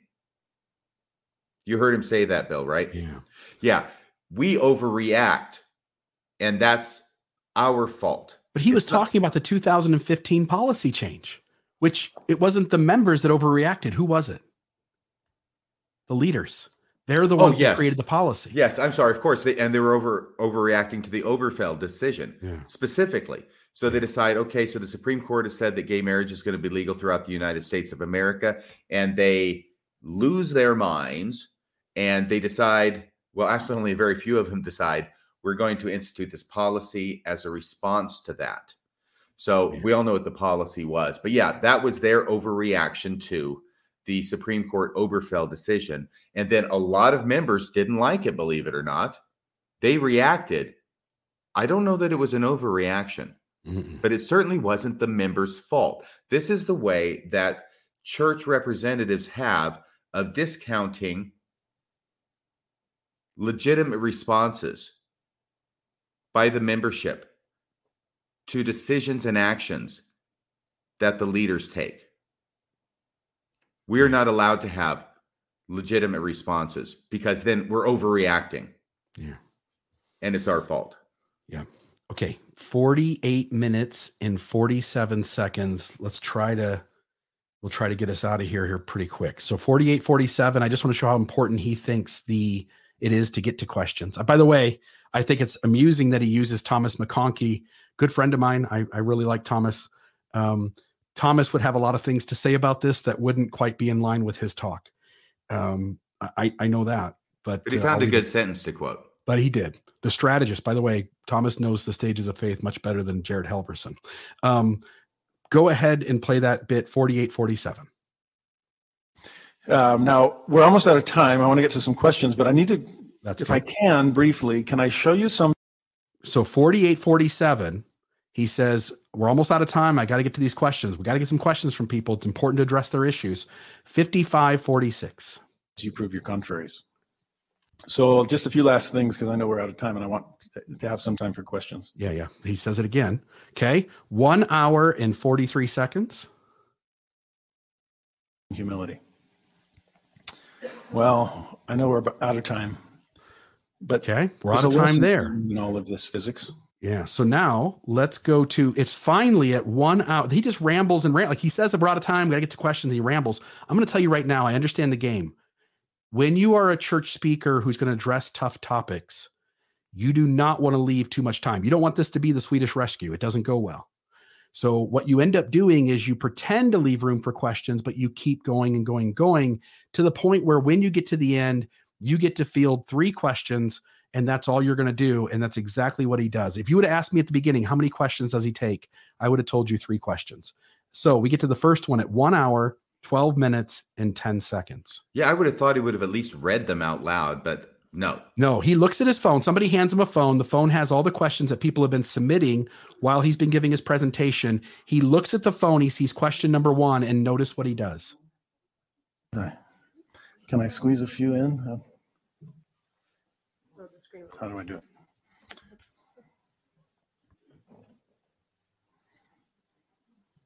So here's a good one. Uh, example from church history that teaches the separation of contraries to the deficit of our faith.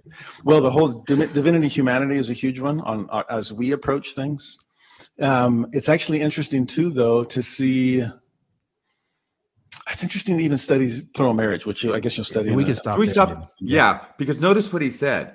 What he is reading are examples from church history that show problems between divinity and humanity, i.e., it's probably Joseph Smith acting badly. All right, let's be Yeah. frank. But he's not going to say what it is. Yeah. He's going to describe it in terms of his overall thesis. And that's where he says, oh, examples from church history that show the interplay between humanity and divinity. No, Yeah. whatever you do, please don't tell us exactly what the question was. Yeah. Notice this is the guy claiming to deal with your questions directly, and it's the rest of us that are playing word games. And the reality is, he saw the question on his screen and he knew that it would be likely to cause doubt and it would be one that would make people uh, wonder about how that adds up. And he might not be able to address it directly the way it was asked. And so, what he does is he just doesn't read the question at all. What kind of person attempts to address your question sincerely? but doesn't tell the audience what the question is in the first place. Oh, you're muted. Yeah, one gets the feeling that actually enunciating out loud the question would be harmful to his cause. Yeah.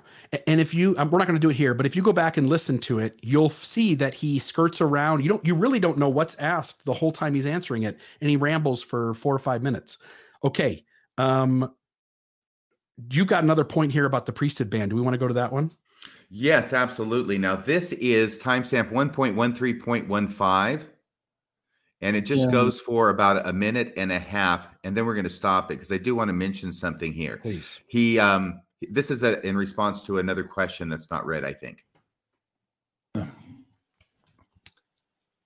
I'll put it this way: this is this is tricky, but race in the priesthood. Uh, to study what happened in 1852, to see what was going on when, with Brigham Young and others, D&C 107 says that the decisions made by the presiding councils of the church must be done in unanimity.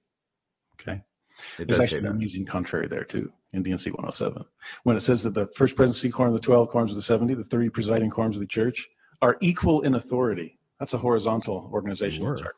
But it says that the 70 is under the direction of the 12, and the 12 functions under the direction of the first presidency. That's a vertical uh, organizational chart. Which one is it? Yes. How on earth can you have hierarchy and equality simultaneously? We better figure it out in our marriages, right? Where the proclamation talks about presiding, but also talks about equal partners. How do you do that? We better figure it out. So is that the Um, 11437? I think it might be.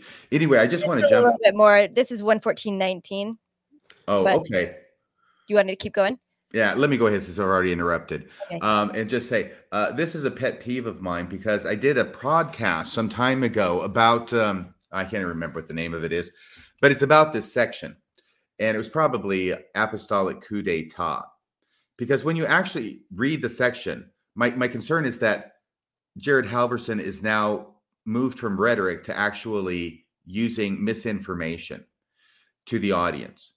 D&C 107 does talk about the first presidency. It does talk about the quorum of the 12, the traveling high council. It does talk about the 70.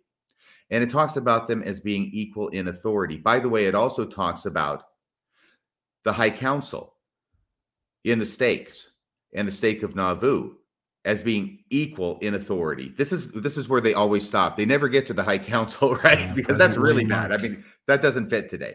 Yeah. So they never talk about the High Council being equal in authority with the first presidency, with the quorum of the 12, and with the quorum of the 70. It does say they're equal. What it does not say, and I went back and I reread the entire section just to make sure I was correct on this. It never says that there's a hierarchy and that any serve underneath the other. It is strictly, strictly equal in the language of the revelation. The hierarchy has been added over time because, well, certain people felt that a hierarchy was a good thing to have. And that's usually the people at the top who think that a hierarchy is a good thing to have. It's not in the revelation. So, what he's going to do now with his hierarchy will be seen in the next part of the clip. How do we get there? We, we have to achieve unanimity. And how do we do that? D&C 107 says you, the pathway to unanimity is paved by Christ-like attributes, faith and virtue and temperance and diligence. And there's a lot of countries along the way. By the way, notice he mentioned the priesthood ban. Did you hear him say that? That's all he's going to say about the priesthood ban. He is never going to get around to talking any more about the priesthood ban other than just saying its name. I think he said the words and then he realized, don't want to go there. So we'll go somewhere else. Maven. Yeah, and I just put Mormon Movement's quote up that said that it's quite the way to say that women aren't in charge, and we all know it. That was something that bothered me as well when he was talking about hierarchy and equalness in marriage. And he was like, How does that work? Better figure it out. And I just, you know, something like that would be really good to be more explicit on because this is a way, again, that so much harm is done in the church uh, from men having so much authority and ruling over their wives. So he's trying to make it sound like it's just, you know, that there's this nice way to do it. I hope you figure it out it just bothered me. It was just another thing. It's it's rhetoric. That's all it is. It does not work in the real world. And I think that's a great point. And he's going to talk about this in another context here in the next clip. This is where Yeah. we really see that all the principles he's been espousing don't work when you're actually talking about a real example in church history, even though he's only doing it obliquely. We know what he's talking about. We'll explain it here in a second. Um, I really wonder how the history of the church might have looked if Brigham Young and Orson Pratt had forced themselves to decide unanimously on everything. It's interesting that when Christ created his original quorum of the 12, he proved contraries. Okay. So he's thinking all this stuff in his head, but he's not going to let on what it is. So let's talk about what he's thinking in his head since he's given us enough clues. We know that there was a huge conflict between Brigham Young and Orson Pratt on a cluster of issues, but primarily on the Adam God doctrine, which is what it was at the time. That's before it got demoted to being a theory. Brigham Young taught that Adam was God. He taught that this was revealed to him by God. He taught that you have to believe it, otherwise, you're going to be damned. Orson Pratt did not agree with him. Orson Pratt said, No, Adam is not God. Adam is Adam. He's the guy who's created in the Garden of Eden. He's not God.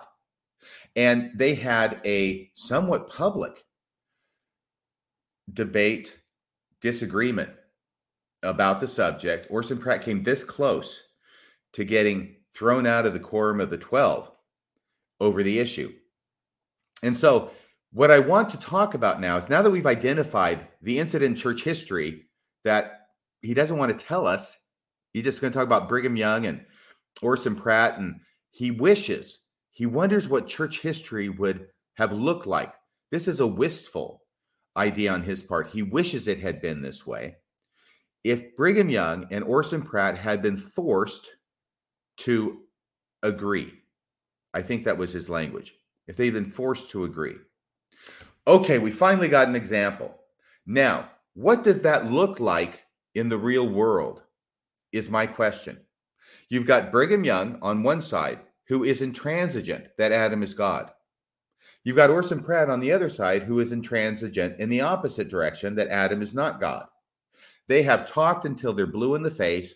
Neither one have been successful in persuading the other that they're wrong and that the other person is right. And that's why they're at loggerheads.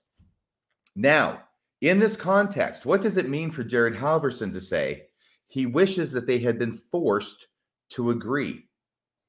Because what that means is, is that either Orson Pratt or Brigham Young have to cave on their convictions.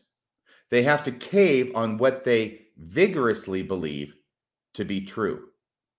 In order for them to agree, to be forced to agree, which he considers to be a good thing, the unity part, right? That's what he's hitting. One of them has to cave. Okay, now that we've said the obvious, which one of them, Brother Halverson, has to cave? And I think the answer to that is obvious too. Because the answer has to be that the lesser has to cave to the greater. And he certainly doesn't want to go there because, of course, I'm talking about Orson Pratt caving to the president of the church, Brigham Young, because that increases the difficulties when we're actually talking about facts. Because Orson Pratt is the one who ended up being vindicated by history in the LDS church. It is his position about Adam that survived and got adopted into modern Orthodox Mormonism. Remember, he said he's a big fan of Orthodoxy. Jared Halverson said that. That has become the Orthodoxy in Mormonism, and the Adam God theory has gone the way of the dodo. My apologies to Elder Holland. So, if you're saying now that one of them has to cave and the lesser obviously has to cave to the greater, now you're in the position that Orson Pratt should have caved with the doctrine that ended up being set aside, the Adam God doctrine, in favor of the original position that Orson Pratt had advocated. So this has difficulty upon difficulty. But the main point that I wanted to bring up is that here we know what he's talking about. We know that these two people had different opinions, and he thinks it's a good thing that one of them had to cave to the other, that they were forced to agree. And I think that I think that undermines almost everything he said up to this point. Because I think if he were being true to his principles, he would say, okay, we've got Orson Pratt on one side and you've got Brigham Young on the other, and let's hold these in tension, right? There, we have to hold on to both of them. We're in the middle of the seesaw balancing. But no, he doesn't apply the principles when it comes to actual incidents in church history. Not only do they not work, he doesn't want to apply them. Instead, he's going to go for hierarchy over equality and submission and loyalty over agency. And RFM, I think there is another possibility, but it doesn't get better. If Orson Pratt and uh, Brigham Young played by the rules that the church does today, because there's disagreement in the quorum, maybe they just table it and they don't make a decision, right? But what that then says is that Brigham Young in that moment acted as a false prophet and taught false doctrine to the church, which is already the church's admittance anyway. And the reality that by tabling it and waiting till some later time and never having an Adam God doctrine isn't any better because what it says is that what really did happen is that Brigham Young taught false doctrine. So if he takes the other path, he's admitting himself that Brigham Young was a false prophet by teaching false doctrine, saving doctrines to the saints about the very nature. If the church can't get, if its prophet can't get right, the very nature about who God is, then it's all downhill from there. It's it's not going to go well. Um, so he can't he can't take either side of his proposition, and he pretends like he's got the problem solved in his head. Right. So let me just say another couple things about this, then I'll be done talking. Okay. Right. Um, what he comes down to, instead of holding these principles in, in tension, remember there's obedience and agency, and we're supposed to hold those in tension. No. When it comes down to the real facts of the church and how he feels about the church, it's obedience over agency. We just saw that in that example. His whole talk comes down to obeying your priesthood leaders after everything he said. That's what it comes down to. Obey your priesthood leaders.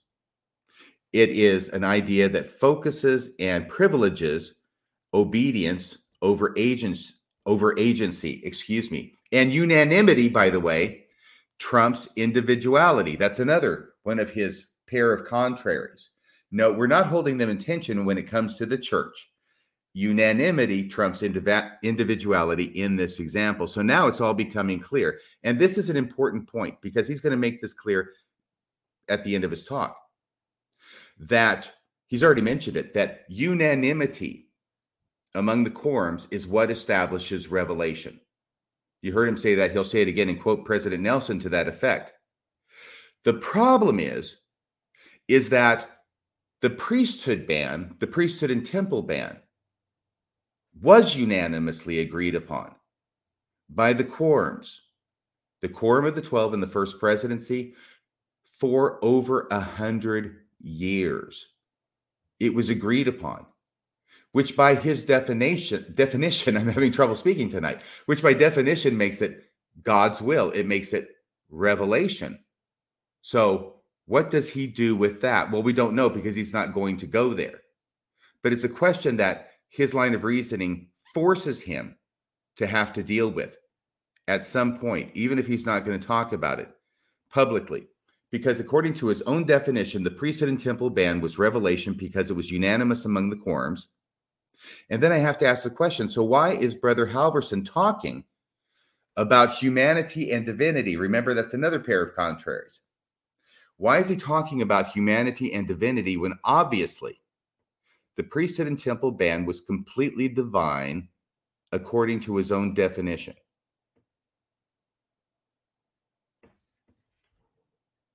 Yeah, perfect.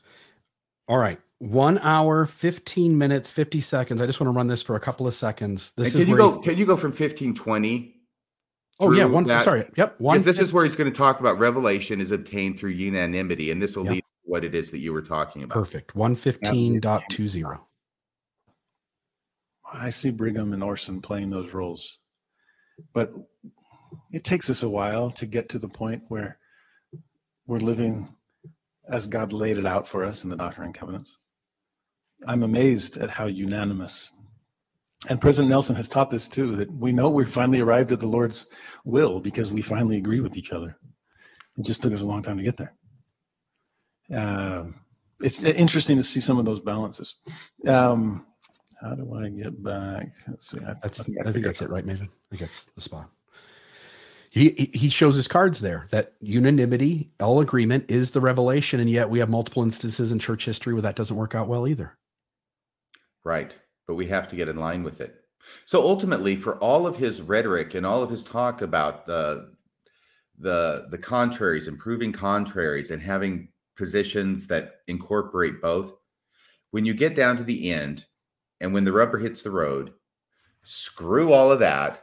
It's follow the prophet, Yeah. just like we knew it would be when The he started celestial talking. center. Yes. Which And- and- moves depending upon wherever the church is. That's where that celestial center is. Yeah, and when we get done with this episode, I'll I'll email Jared Halverson, share our episode with him, and invite him to come on and address any of these specifically and see if he can. Because if anybody had answers, they would be doing a great justice to all the people who have doubts and are deconstructing and leaving Mormonism. They could save the world. John or uh, uh, uh, uh, Steve Densley, John Lynch, Scott Gordon, uh, Kwaku. I mean, all these guys could stand up and just solve the world's problems for Mormonism. They could go like, "We have the answers."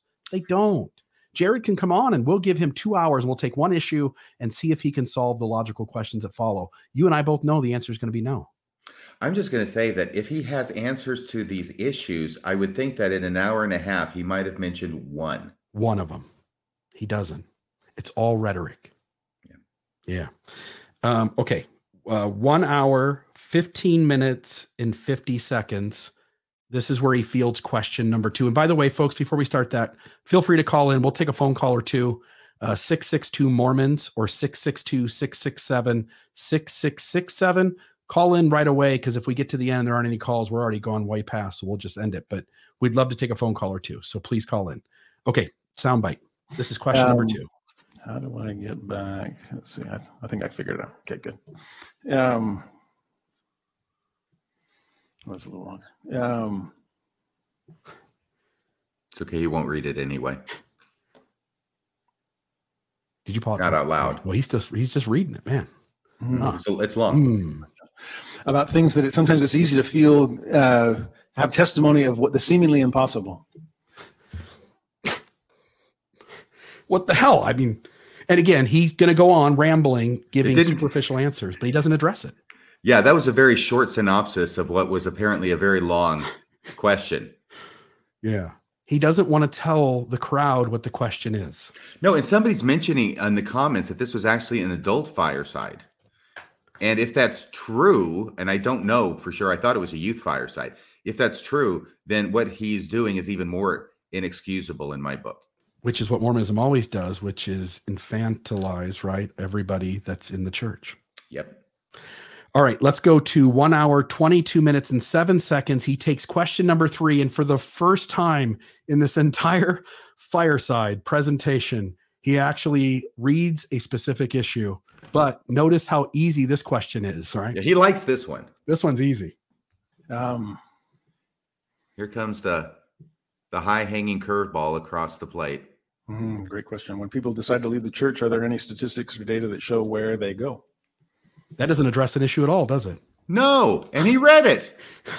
It's a great question. When people leave, where do they end up? That has nothing to do with solving a single problem inside Mormonism. Nope. Who the heck cares? But he'll take some time with this one. All right, let's go to the very last uh, section here. This will be one hour, 22 minutes, and seven seconds, and we'll end on this soundbite.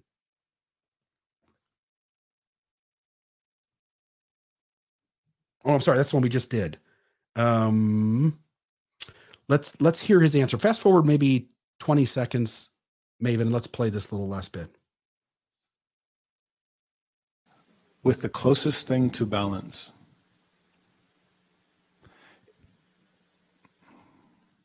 If the restored gospel's question marks drive you away from their from its exclamation points, then you will trip over any other question marks that are out there. It's typically faith that didn't work. And so you leave faith behind. And you step into a realm where you think faith is unnecessary. I just don't know if that place exists. They don't call it faith. That's a dirty word to the unbeliever. But there's still places in life because we're human where all we're left with is faith. Call it what you will. Often the same difficulty in religious faith also leads to difficulty in relational faith. Since relationships are based in faith as well, and in the unknown, and in the spiritual or the emotional.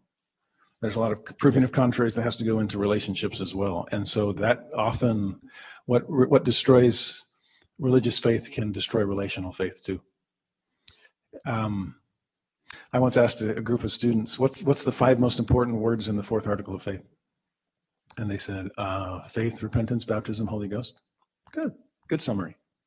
Not the most important. Uh, first principles and ordinances, gospel. Good summary. I didn't ask for a summary. Five most important words. In the Lord Jesus Christ.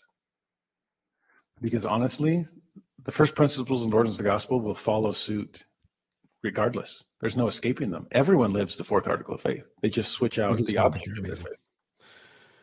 So, first off, the definition of faith inside Mormonism, the Book of Mormon says faith is things hoped for which are true, the evidence of which is not seen. Correct? Wait a second. That sounds like Hebrews 11. That yeah, Paul says the same thing by the way.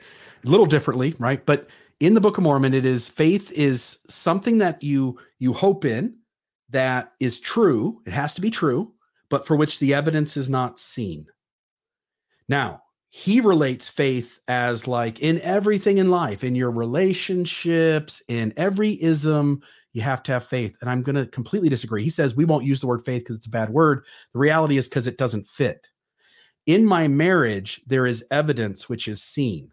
I have 24 and a half years in with my wonderful wife.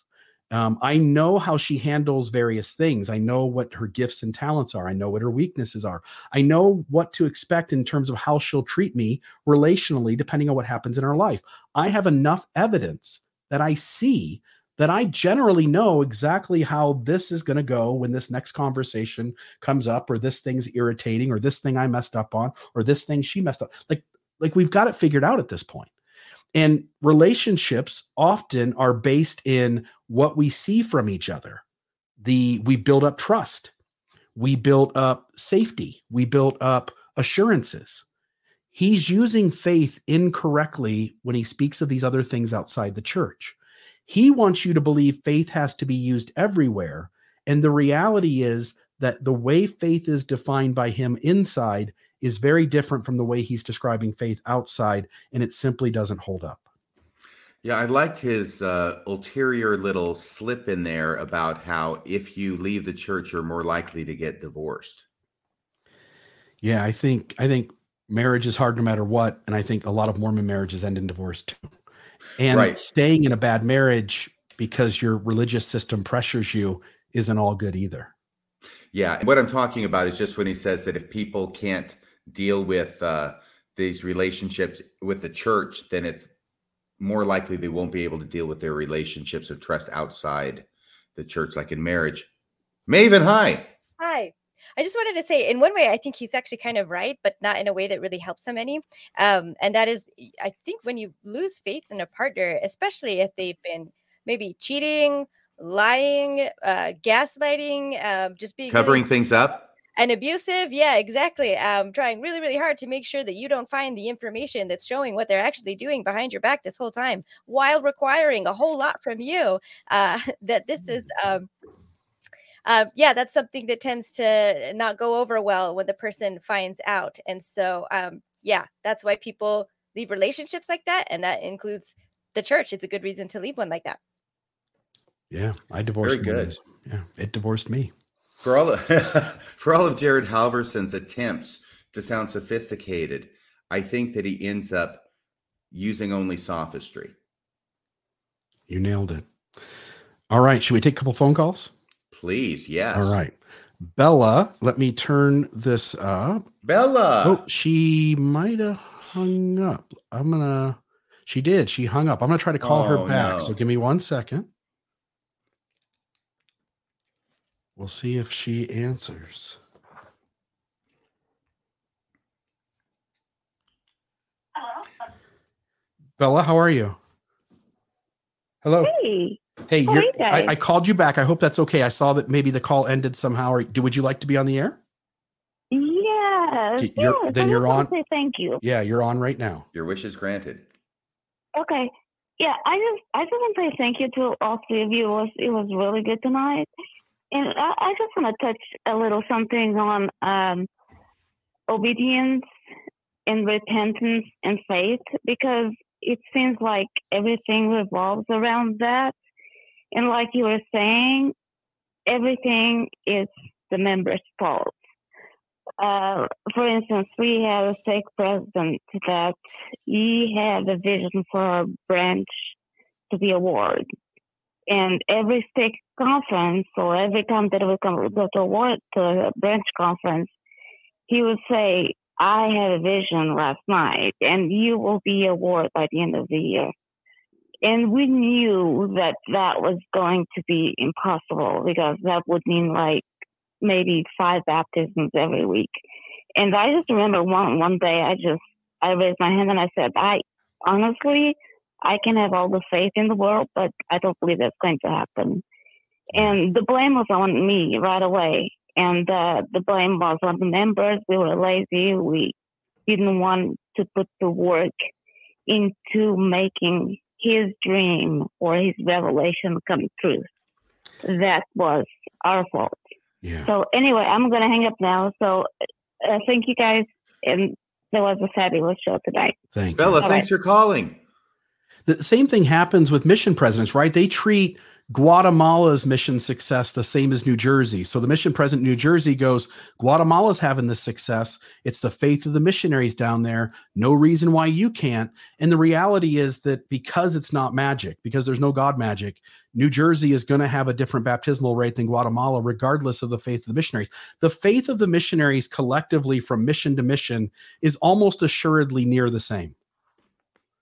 The reality is the results are different because they're different areas with different people who have different educations, different poverty levels, different life circumstances.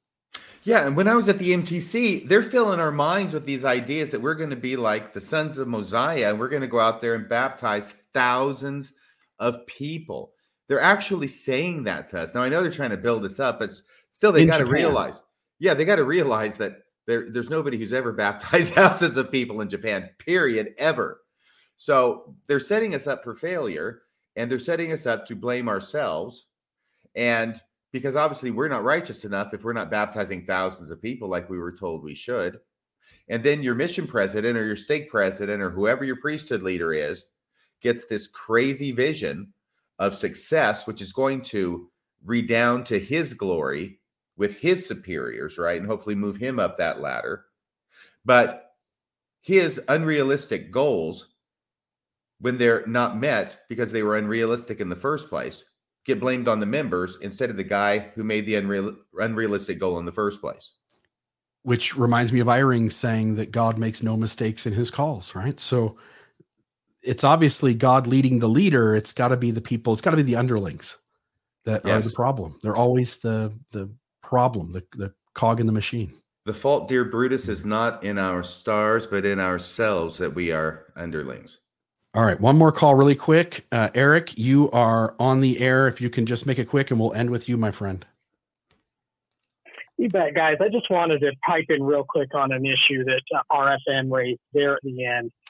And, it, you know, this prick Jared, we, I, I don't know very I'm sorry, wait a second. Eric, what did you say that there? I, I was I was busy focusing on writing your name down so I'd remember it, and then you said something, and then Bill started laughing. Yes, it was prick, prick. This Okay, prick how do you sp- how do you spell that? P R I C K. Prick Jared. Got it. It, it's spelled A S H H O L E. Maybe And this this is the Jared who's part of you our know, chat I- every week. you know, he, he could. He, most ex Mormons will give Mormons the room to believe whatever they want. The problem is that the church won't stop attacking us, and specifically, they won't stop attacking our relationship. And this guy at the end has to say, well, you know, once people lose their faith, they lose their ability to be in relationship. And that is absolutely unacceptable. Toxic. You know, if he wants to get up and drone on for an hour and a half and say absolutely nothing of substance, that's fine. But in the end, he leaves one last jab for the believing people, the people like my family that are sitting in that audience that says, this guy who you love, by the way, he's done with relationships. You can't trust him anymore because he has left the faith. Yeah. Great point, my friend. Thank you, Eric. Eric, thank you. Well Yeah, said. thanks a lot. All right. Um, you said something at the beginning about a song. Uh, What was that about? Oh my gosh. Okay, because you you titled this thing "The Games Apol- The Games Apologists Play," right?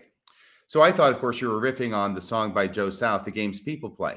And Maven, you want to join me in? Yeah, Uh, Didn't know if we were like wrapping up the very end or if I could jump in and say oh, jump in with your contraries, please. Yes, Contraries. I we'll gotta skip my song. I'll have to pull them up again. Um, but actually, so before I get to the contraries, I wanted to talk about. Sorry, can you guys hear me? Okay.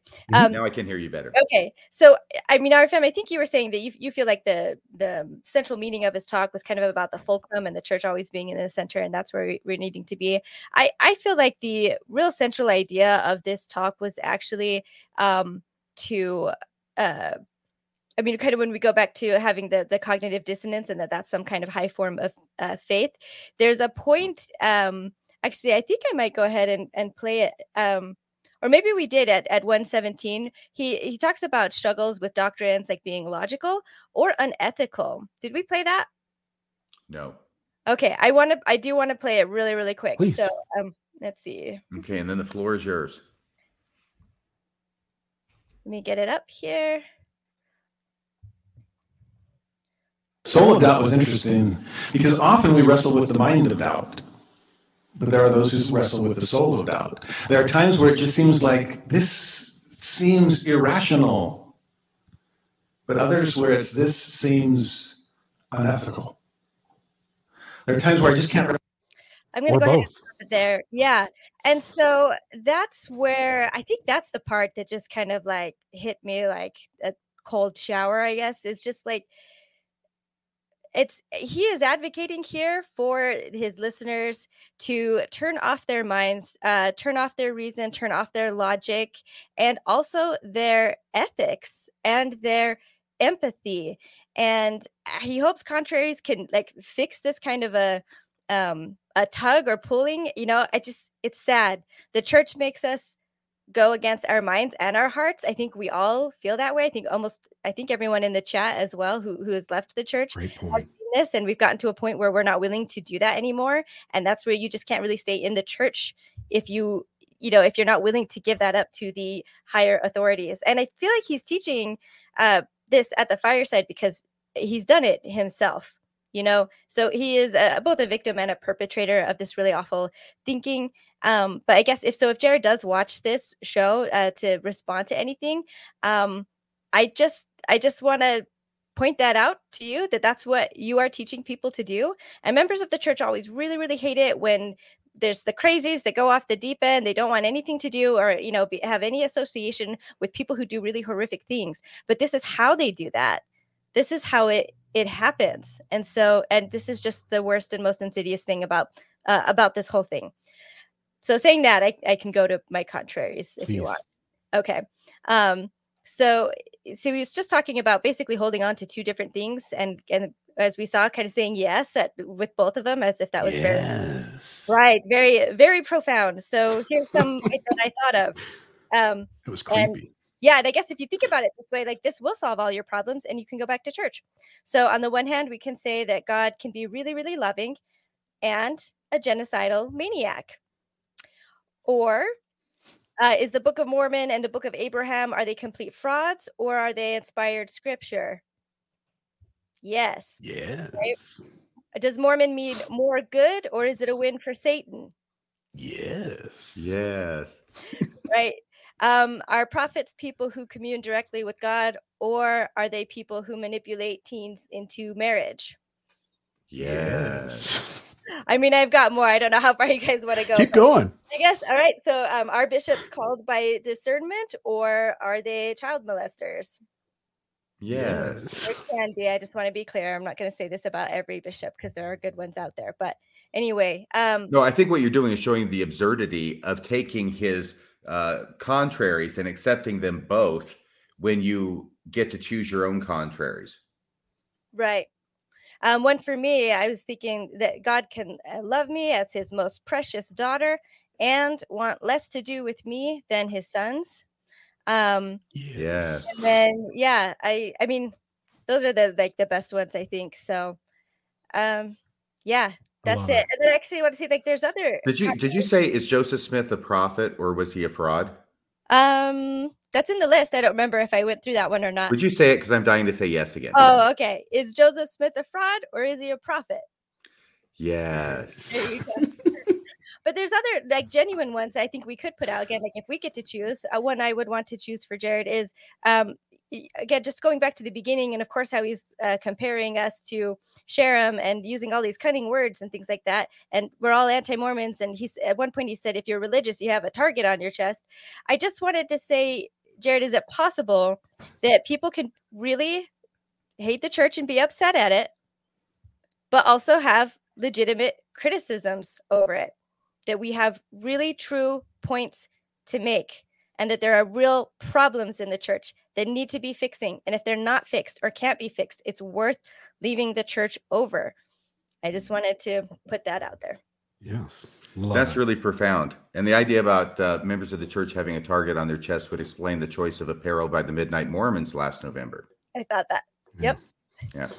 Yeah. Take us home with a song, okay, just one verse, okay? Because the games Please. people play first verse, Joe South really, really says how I feel about this whole fireside by Jared Halverson. Okay, you want to join me, Bill? You do it. I don't know. We can't play it because of copyright. Sorry. No, no, you can you can sing it. I can sing it. Correct. Okay. Uh, let's see how I go. Oh, the games people play now, every night and every day now, never meaning what they say now, never saying what they mean. That'll be enough for now. Okay. Have a great night, I everybody. sorry, can I do one more thing? I don't know if we talked about this, but I, when he's talking about being pulled between his head and his heart, between logic and between empathy, um, I can't believe I didn't say this earlier, but I feel like on this side of things, we get both. So it's not a pull or a tug at all because we we have the the science to back us up, we have data to back us up. Um, we can see people's lives being improved uh, when they leave the church and stronger relationships, etc. We see that there is there's not any harm or catastrophe coming from gay marriage, the collapse of society, or any of these things that have all been promised. Um, and we are more loving and empathetic, and the world is a better place. So you, it's just a really great thing about being on this side is that you can follow your head, you can follow your heart because they're in harmony, and it makes the world better. That's it. Bam. Mic drop.